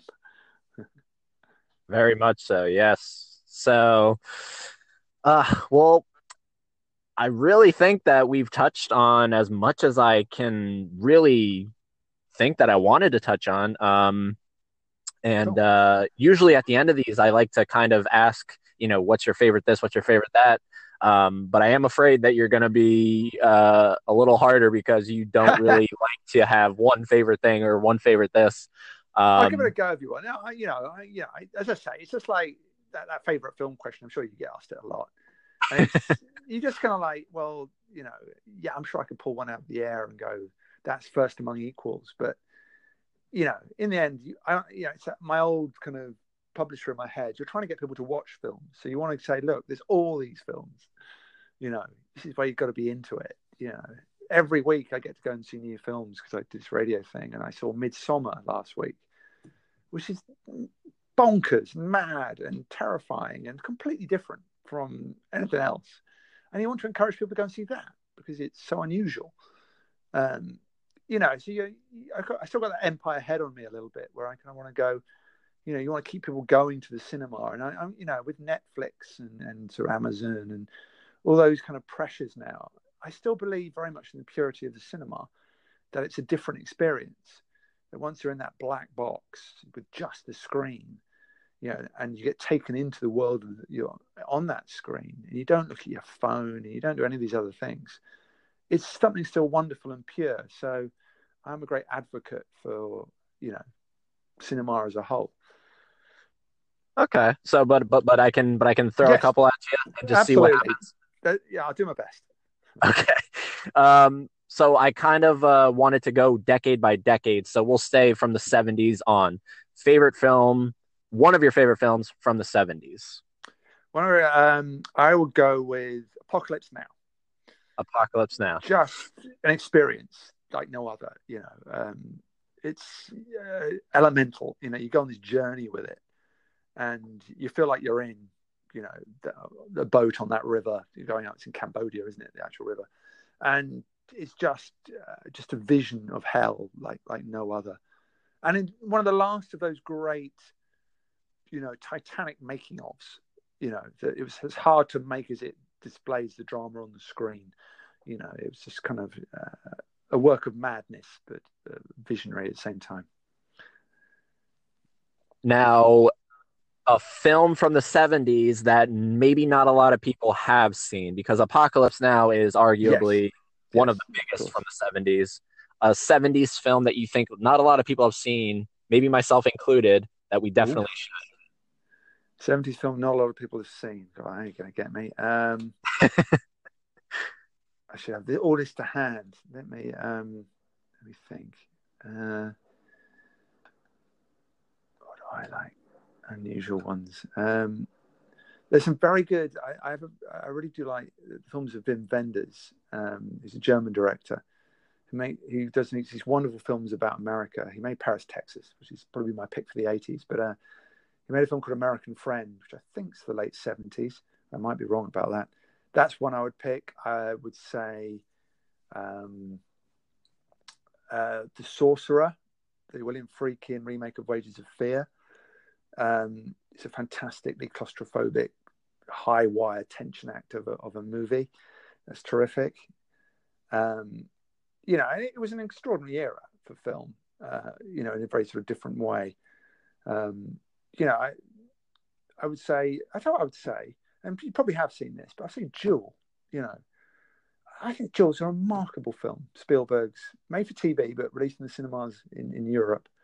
It's an extraordinary, uh, sort of primal kind of film, which he's never really, apart from Jaws, maybe revisited. Just that idea of the simplicity of it, and the Terminator has that quality. And I think Jaws was a big influence on on Cameron, that sense of the implacable foe you can't reason with. You know, it's just survival. I think that's such a primal idea. Yes, I oh, I love Duel. I love it so so much. That's honestly when people bring up Spielberg and I say, you know, ha- have you seen Duel? And you know, depending on who that person is, they'll be like, "What?" And uh, it's it's really one of his forgotten you know yeah. masterpieces really it's so it's in my top five Spielberg's, and Wow. it's literally like one of the like the simplest things that he's ever done compared to his later career. And uh, it's just yeah, it's I find myself more and more like like the simpler the the story is, that's what I'm more drawn to. So Yeah, absolutely. That, that that kind of purity of, of story, and then it, it gets complicated. You know, I've been writing about this. I've a book on Ridley Scott, and I've been back in the world of Blade Runner. You know, and it's an extraordinary film, but actually it's quite simple. It's just you know a, a cop after it's a chase movie. Really, he's just trying to track these these replicants down, or will they get to him first? You know, it's quite clean in terms of its storytelling. You, remember that film and you think, wow, that was so dense and complicated a world. That's all the that's all the dressing around it. At heart, it's it's very clean. You know, it's a film noir, and it's in a detective story about a guy tracking down these kind of illegal immigrants, basically. And that sort of jumped out at me about, and that's the same is true of Alien as well. You know, it's such a pure, clean story. You know, they've got this thing on board. How do they survive? You know, with the unkillable creature in their midst. You know, and these days, you know, and I don't want to sound old and boring, so I don't really get the whole superhero thing, but I don't really. You know, I enjoy them on a certain level, but they're so complicated in terms of the world and what you have to know about, the kind of homework you have to have done before you go in, just to remember who was who and where and what and when you know, I know people love them, and I, and I get that, and I appreciate that because you know I love people going to the cinema. Um, but for me, like you're saying, it's that lovely kind of um, driving simplicity, and that kind of sense of, of inevitability in the story. That there's no other way in which the story could go except the you know way it goes. That's so there in Terminator, and it's so there in Terminator Two as well. Yeah, exactly. And I I'm I'm with you on the the, the superhero craze. I don't I couldn't tell you the last Marvel thing. I, I it might have been the Avengers, the first one. I'm just I'm just so not on board with it all. It's uh especially considering, you know, they're they're uh they're very I'm going to go gentle here. They're very weak attempt at trying to dethrone Cameron from the from the number 1 spot, which is Yeah. ironic because they're both Disney owned now. So um but yeah, I uh, I'm not on board with any of that stuff. It's yeah, I don't know. But the um so those are good suggestions. I've seen a couple of them and some of them I haven't. So uh good good- uh, good stuff. Uh from the 80s though, which is one of my favorite decades. It's um really where my kind of better knowledge of cinema starts to begin. What is like your favorite from the 80s and then like a couple that probably not a lot of people have seen. Um, well, favorite's very hard because, like you, I, I kind of grew up watching films in the eighties, um, you know, and have such kind of formative experiences from that area. My first date movies in the eighties. I have a, a fabulous memory um, of the day I saw Gremlins and Ghostbusters on the same day. Me and my friends went to an afternoon screening of Gremlins. Then we joined the queue and saw Ghostbusters straight afterwards. What a day that was! You know, you know, shaped me in so many ways. Um, you know, and I, I, I remember queuing up with my mum to see ET. Um, you know, what's the standout? I, I would go with Blade Runner, I think, because it just lives with me uh, constantly, that film. And when I go back to it, and I've seen it, you know, 20, 30 times, if not more, I still find things in it. And, it, you know, it's, it's kind of like something that haunts you you know, and sort of dogs your memories and dreams. Um, I think Scott has found a texture that's different and, and fabulous, and so that will be my sort of famous film of the '80s.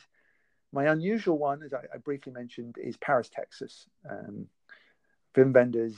It's one of the great films about America by a non-American. He's a German director who came in, and it's a script by Sam Shepard and it's Harry Dean Stanton, and it's a it's this kind of tragic romance, um, but it's just this vividly beautiful film. Um, uh, Wim Wenders had this cinematographer called Rudy Muller, who is his kind of compatriot in Germany. He, Rudy Muller just has an, an eye that comes from the planet Mars, I think.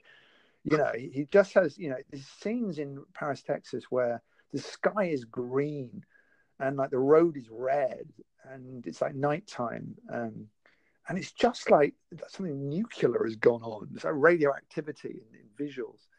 Yet the film is incredibly intimate.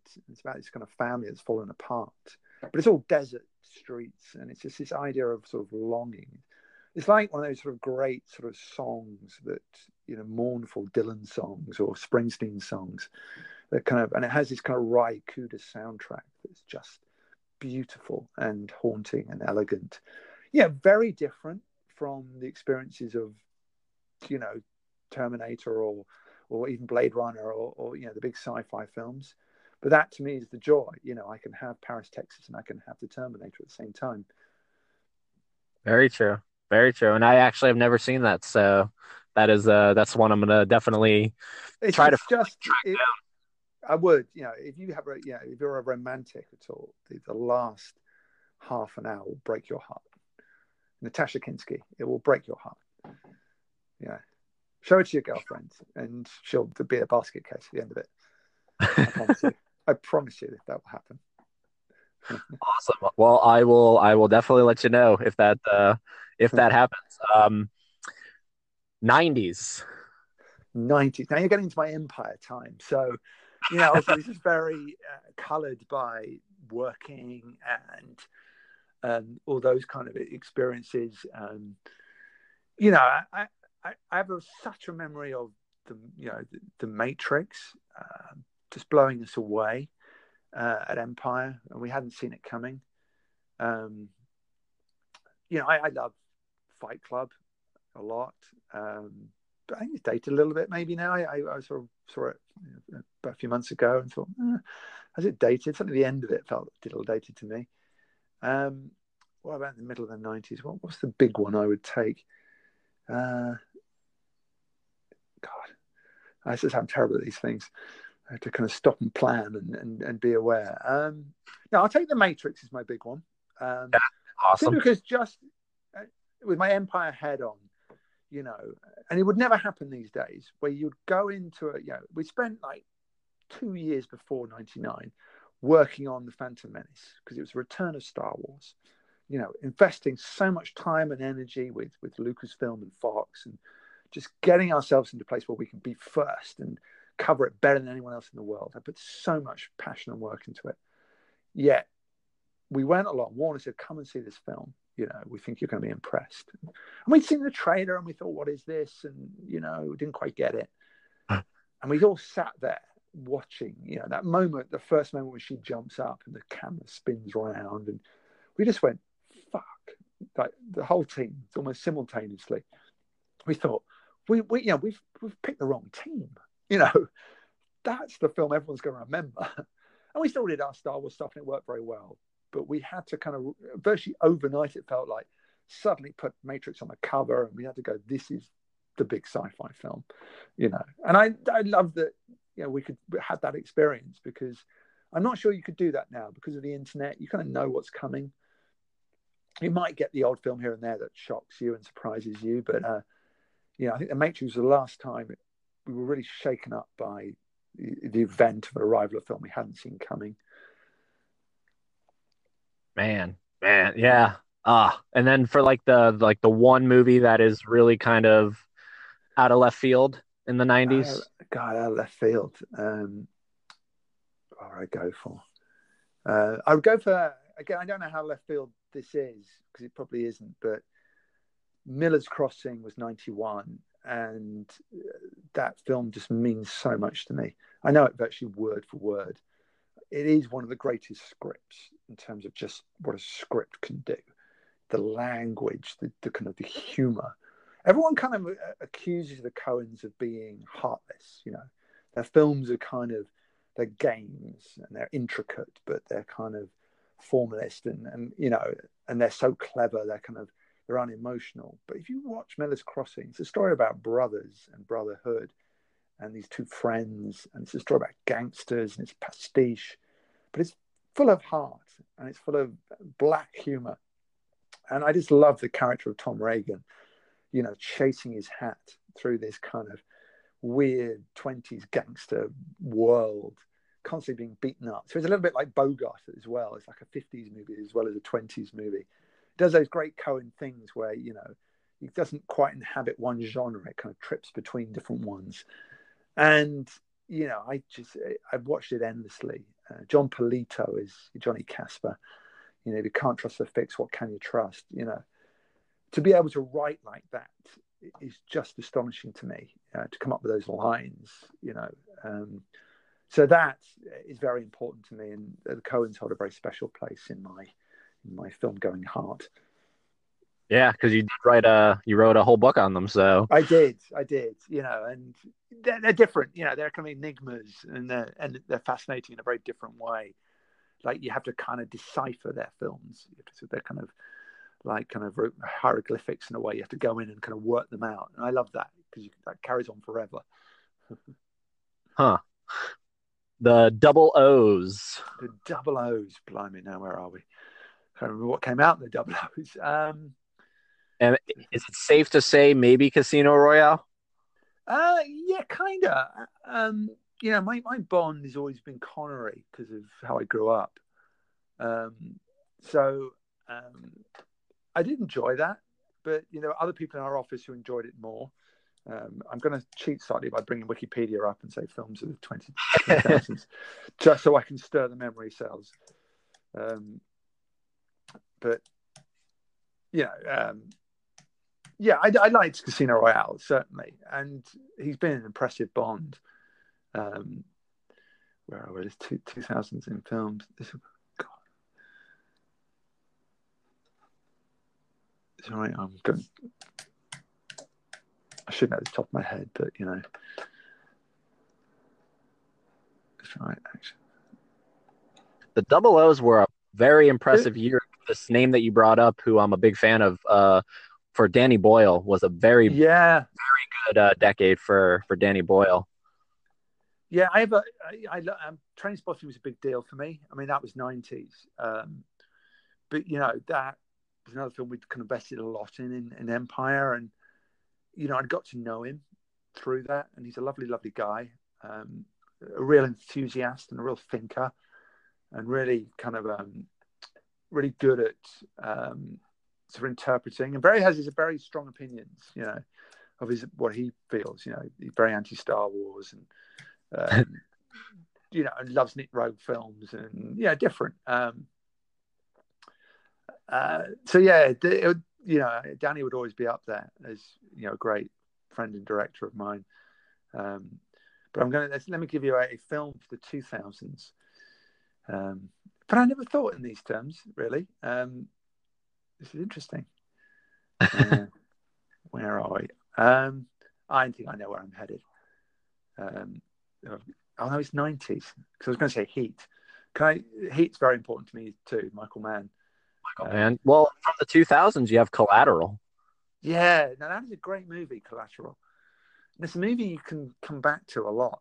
Um, you know, just in terms of it, you, know, you forget about it a little bit because obviously everyone remembers Heat and some of his other films. That's a terrific film. Maybe I'll pick that one because I do have a, a, great love of, of Michael Mann. So within that, we can say Collateral, but that includes kind of Heat and The Insider and Manhunter as well. We're just kind of glue them in there. Okay. So that's the, like that. So that's the favorite one. But like, are there any kind of oddball ones from the 2000s? Oddball ones. God, let me see the dates. Um, but I, what's really funny is I will yeah. agree with you that the 2000s is a it's it, it's it's for some reason hard to remember films that came out. I don't know why, but the 2000s is like a is like a weird decade because yeah I have yeah. very like um it's so easy for me to name movies from 70s, 80s, 90s and then when I get to the 2000s I'm like was that in the 2000s or I know. Yeah, it's sort of placing that but that just went so quickly as well for me. It's just like what happened to the 2000s, you know. Um I'm sure there are many films I could mention trying to think of, you know, um there was uh, there's a great ghost film called The Others with Nicole Kidman. Do you remember okay. that one? That's a good movie. I, it's not totally unusual. Um, I say that's a great one, more than Blair Witch. I, I love I love classical ghost stories. Um, I think you know they really work. Uh, I Um, just watched. Speaking of Blair Witch, I just watched that the other day. Uh, if we're like if we're talking horror films, that's definitely in in in my ten because oh man, it, literally almost nothing happens, and it's all in your imagination, and Yeah. that is that is so powerful, so powerful. it you just should it's just see go, right. Go, and see Midsommar. You'll like it. I think it's got that same sense of dread in it. You know, it's very it's quite slow, but then really kind of terrifying things that sort of happen, but in the background. And then- Midsommar. Isn't that? I've been seeing some like stills of like a really deformed looking character. Yeah, that, that, that's part of it. I was on the cover of um, Fangoria. Uh, Okay. it's a guy who made Hereditary.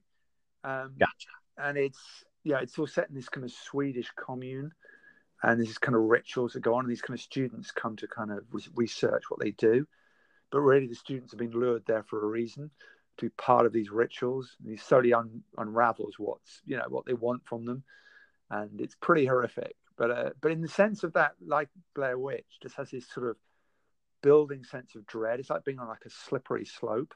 You kind of know what's coming, but you, you, you want to stop it happening and you're slipping down the slope towards it. Um, so it's really discomforting. Um, it's a really worth seeing. This is kind of a great experience. Um, I like a good movie that unsettles me, so that's good. Okay, for my unusual one, and I'm sorry it's not that unusual, but I'll go with Crouching Tiger, Hidden Dragon, the the Ang Lee movie. Yeah. Um, ju- you know, just again one of those jaw dropping. You know, we've not seen it coming. I went to a very early screening of it while I was at Empire, and I kind of thought, yeah, what's this going to be? I heard it was kind of like a fancy adventure story, and I liked Ang Lee, but nothing prepared me for just how poetic and, and visual and thrilling it is. You know, I'm not a massive fan of Chop Socky on that side of Asian films, particularly. I like John Woo movies, but I don't really like. I find them a little monotonous Chop Socky films. But this kind of totally opened up the ideas of wushu and, and sort of martial arts to me in extraordinary ways, and was just so wonderfully visual, fighting in the treetops and those kind of fantastically over the top sword fights. Um, and made by someone who is clearly an artist, you know, um, who really has something to say with the camera. So I would say that one just fantastic. And a connection to the Matrix because I believe it's the same uh, yes, martial yes, arts. it's the same, yeah, choreographer. So they, they do tie together. Yeah, yeah. Perfect. And finally, the tens The Which, tens are nearly, nearly over, aren't they? Um, are nearly over. this is terrifying. Um, So, what's been your favorite film in this decade so far? um, what have I. Um, one of. This is, so I'm, I'm pulling them up again because my memory is so poor. Um, I'm going to share mine with you after or before, depending on if you want me to go first, because it's. And okay, you, you, you go as I, as I pull up a list.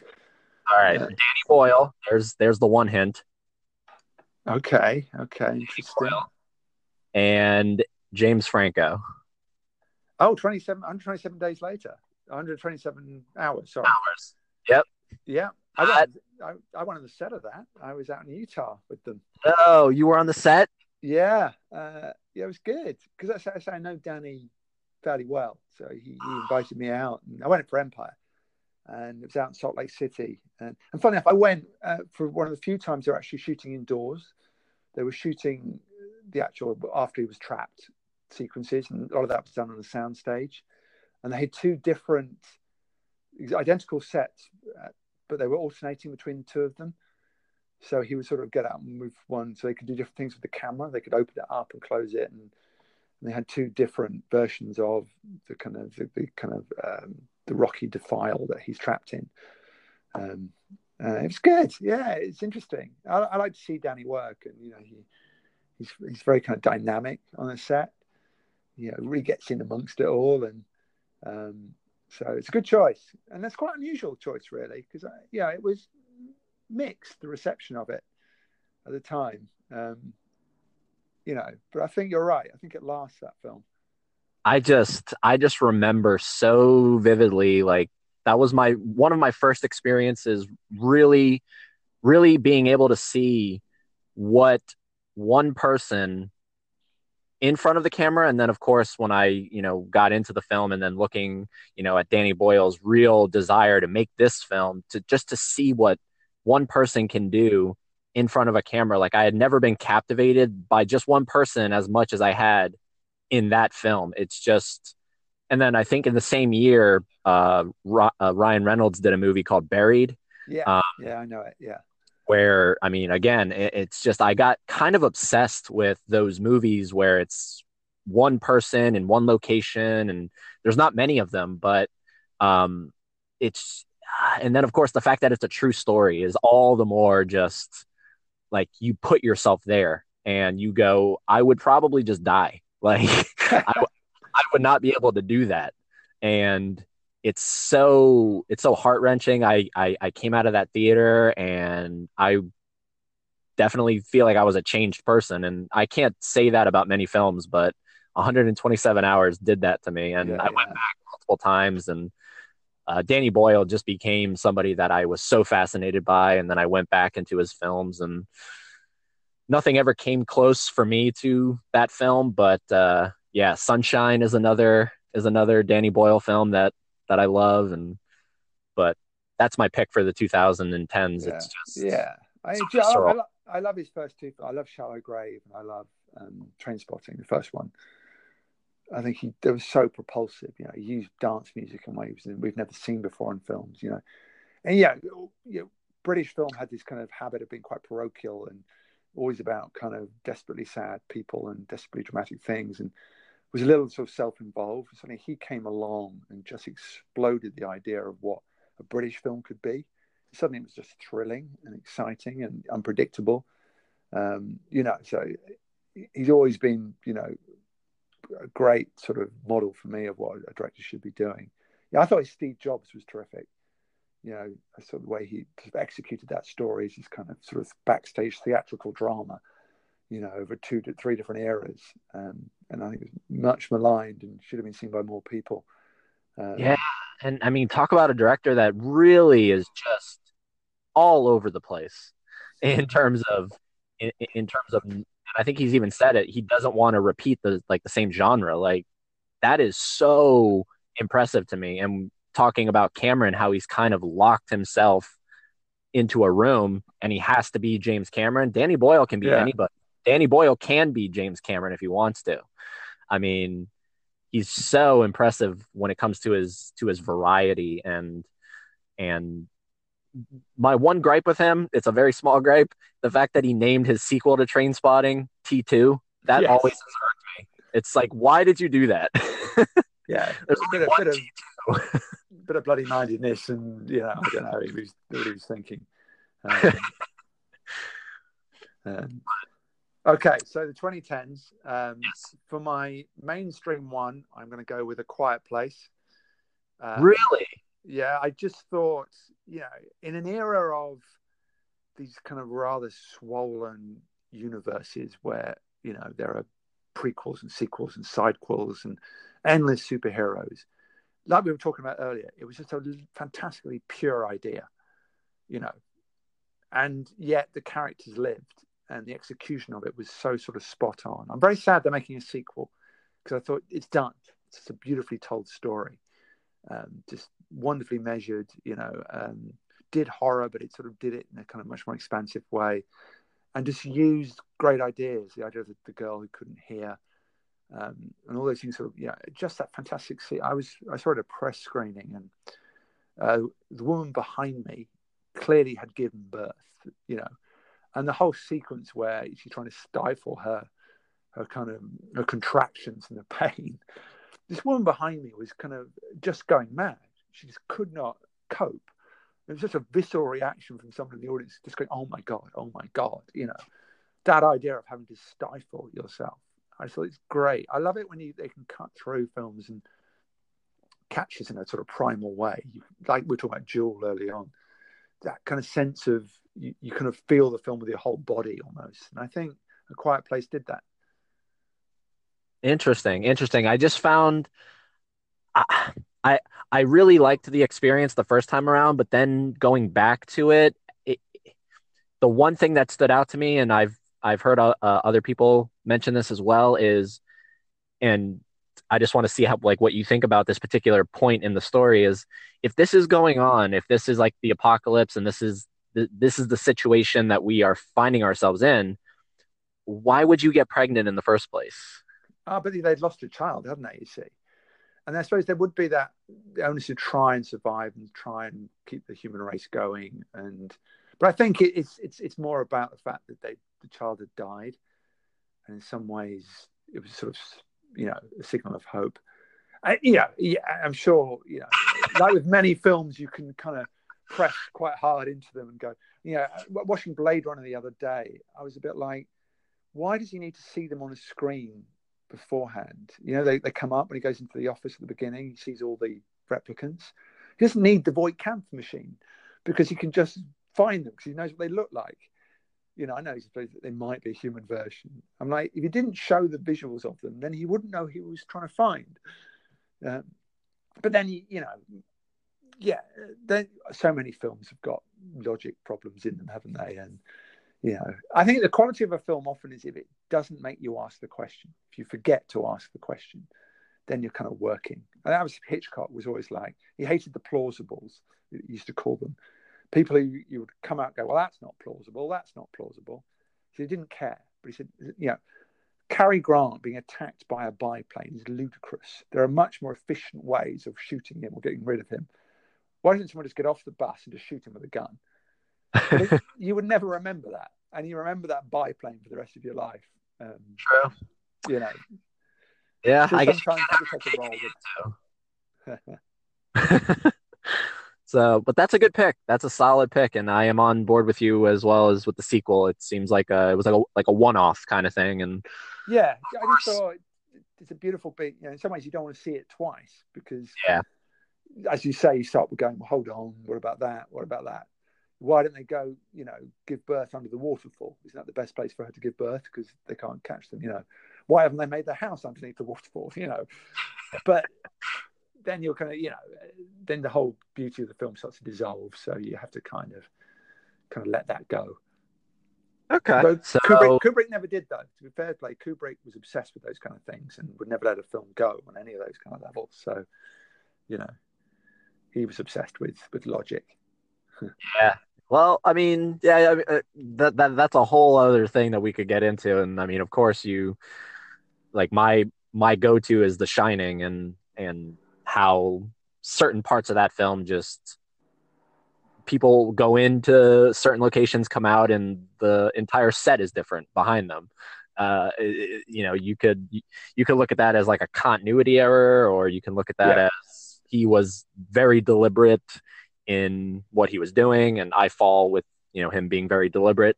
Um, but yeah, I think it's because of him. I my my my obsessiveness with with Kubrick and and finding out how precise he was, and uh, he's really given me this kind of.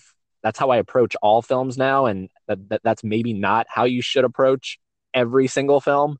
Um, but I find myself doing that, and uh, that's probably what I did with A Quiet Place after I watched yeah. it. Why, why would you get pregnant in the first place? The whole point of you surviving is to be quiet, and you cannot be quiet during birth.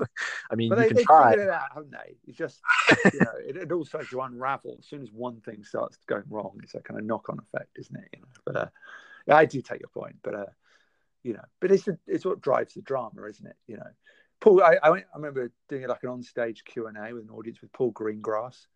It was like a school's Q and A, and they're all when you do it with school kids, they're all exactly like this. Why is that? Why you know they just want to pick holes.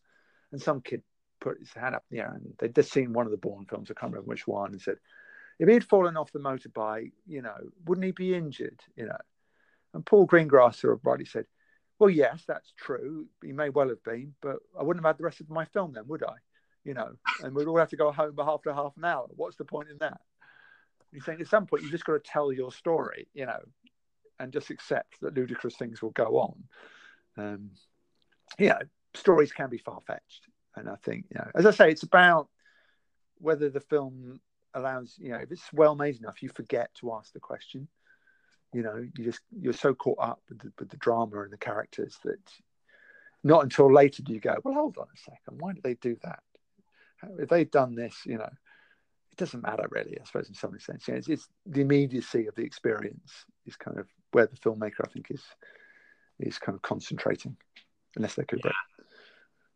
Yeah. and to finish it off, the oddball in the the oddball, I will go with Winter's Bone, um, which is the film where Jennifer Lawrence got discovered. Um, which is just a fantastic uh, thriller stroke uh, western in some kind of ways. It's an unusual part of America to make a film in, you know, the Ozarks and this isolated meth community. Um, just fantastic story of a girl trying to survive and protect her family, trying to find her father, and going on this kind of Alice in Wonderland from hell journey through this community which was dominated by these matriarchal figures. It's really kind of inverted. It's really interesting. Um, just uh, yeah, I'd been I was out on a set visit in New Orleans at the time, and I had my sort of day off, and I was sort of, you know had, it was so hot in New Orleans. You know, I couldn't bear being out in the street, sort of seeing the sights. I thought I'd just go and see a movie, and I found this kind of art house cinema, and they had about three films, and I don't really know. I kind of heard of Winter's Bone, but I don't really know what it was and I think it was just the one that was going to play the, the convenient time. So I kind of went in and was so pleased. You know, I just found this film, and I just thought it was just so evocative and powerful. And she, I don't think she's been better actually, Jennifer Lawrence, since then. I mean, Debra Granik, I think, is a terrific director. She made a film called Leave No Trace about last year, I think that was. Um, similar themes, you know, about this kind of off the track America. Um, I really wish they'd give Debra Granik more films to make and you know more ambitious films to make because I think she's really got something and you know can make some really powerful stuff. Hmm. I've never seen that, but I do know it came out around the same time as because uh, I remember seeing it in like the Oscar race for yeah. uh, with 127 hours, if I'm not mistaken. Um, very so, likely, yeah.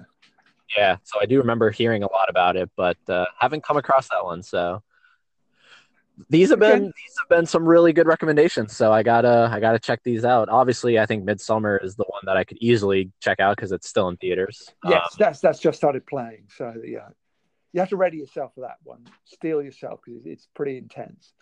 Um, perfect. so uh, to round this out to to because this has been seriously uh this has been like a real avalanche of just nonstop movie geekdom talk and I I so enjoy this. Um, what is one thing that you hope this uh, to to just bring it back to Terminator to, yeah. to really put a capper on this? What is like the one thing you want this new film to to do, or you hope that it does, or where do you want this story to go? Being a fan of one and two. Yeah. Um, one thing I, you know, like like kind of like we talked about, I, I, would love for it to return to the kind of action stunt cinema that's imbued into both one and two. You know, to throw metal around, to you know, to be a bit like you know Fury Road, Mad Max Fury Road, that sense of it just reminded you how good action films can be if you really do action. Um, so I'd love that. I hope, and I don't know if it will. Um, for me, Terminator 1 and Terminator 2, they're LA films. You know, they're about Los Angeles. Both are set there. Um, that's kind of another character in it. And I think they, they got lost in the sequels, that, that idea. I mean, that Terminator Genisys goes to San Francisco. You're kind of getting it wrong. It's, Los Angeles is part of the fabric of this universe. Now, I know they filmed a lot of it in Eastern Europe, so I don't know whether it will, but I hope it some ways does go back to LA or the kind of the kind of the larger you know, expanses of LA um, and sort of brings it back to that kind of heartland of of what uh, Terminator does. Um, you know, and I hope they make. Obviously, there's quite a lot of demands I'm making of it, but I hope they make sense of Arnie. You know, that it's not silly. You know, we have to presume he's an aging Terminator, at least on the outside. You know, that one glimpse of him we've had as an old man. Um, I hope that that's good, you know. I hope with Cameron godfathering it all, the story is strong and makes sense of all those things, and it's is wonderfully compelling as those first two films were. Yes. Yeah.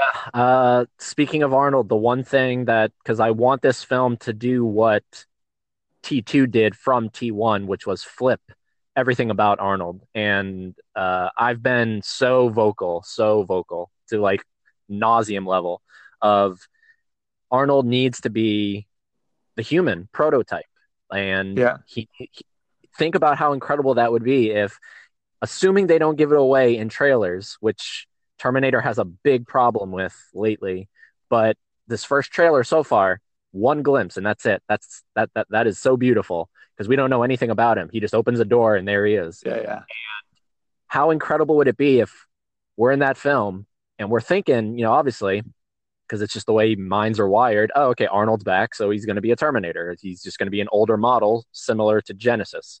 And we come to realize that no, he's he's he's a human it's just you know sarah is thinking she's come face to face again with the same um, terminator from t2 you know however many years later and comes to realize that he's actually just a guy who skynet bases all of this off of i think it's just a real fun flip again to flip yeah. everything and uh, really kind of round it out because the only other time we've ever seen that in film was with T3 in that god awful deleted scene. I don't know if you've seen it with the Sergeant William Candy.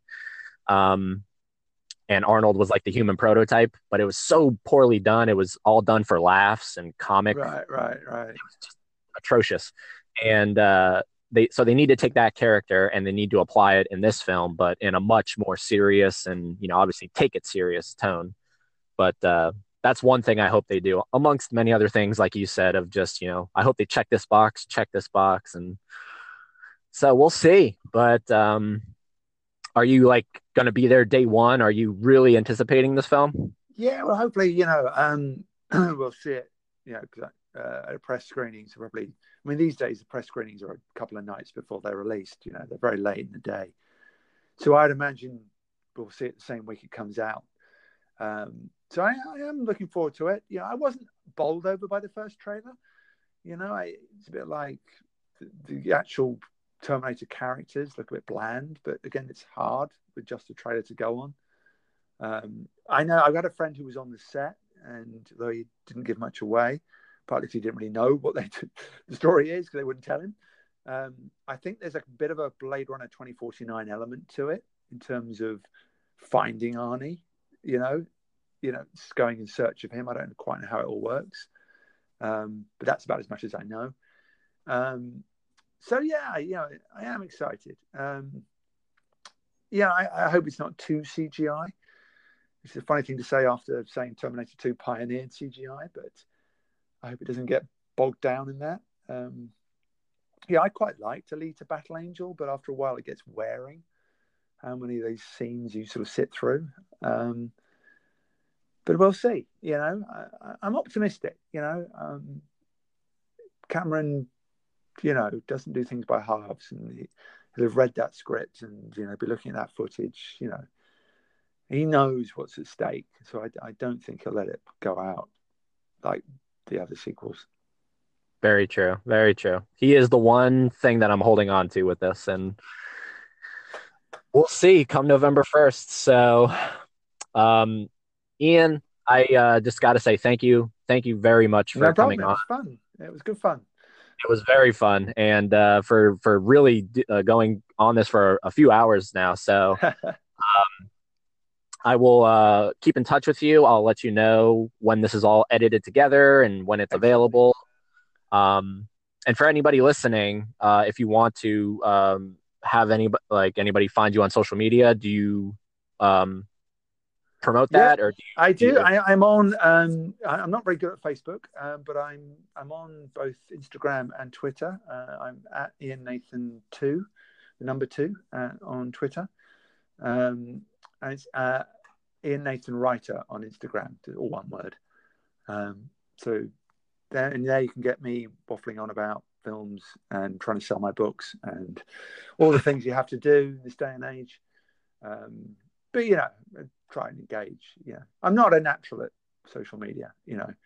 So I come from an era of making magazines, and you know there are people who are really good at it and just sort of chuck stuff out all the time and get hits, and I'm I have to think about it and work it out what I want to do, and it totally takes all the spontaneity out of it. Um, but um, yes, I am present there and do some stuff. There's a lot of kind of uh, Stephen King stuff going on at the moment because that's the next book I've got coming out. But uh, long as you like yes. that, you said in uh, September, right? September the fifth. Yeah. Perfect. So uh, keep an eye out for that. And of course, if uh, you guys have not checked out Terminator Vault, you can go online and uh, Amazon, eBay. I'm sure it's kind of hard to find it, like from Barnes and Noble and stuff like that, because it's. I think it's. Is it out of print? Yes, I think. Yeah, we haven't. Yeah, we haven't. There, there are still some out there. Amazon's quite good to find it. Um, you still find them at a pretty good price. Um, but yeah, it's, it's been out of print for a couple of years now, two or three years. Yeah, um, so definitely check out Amazon and eBay and you know get your hands on the best you know condition book because you want to make sure you have all the the inserts in in top notch condition. But this is uh this is the definitive story on these films, so check it out. And uh, yeah, thank you so much, Ian. And no problem. I'll keep in touch with you. Excellent. Thank you. All right. Talk to you later. Cheers.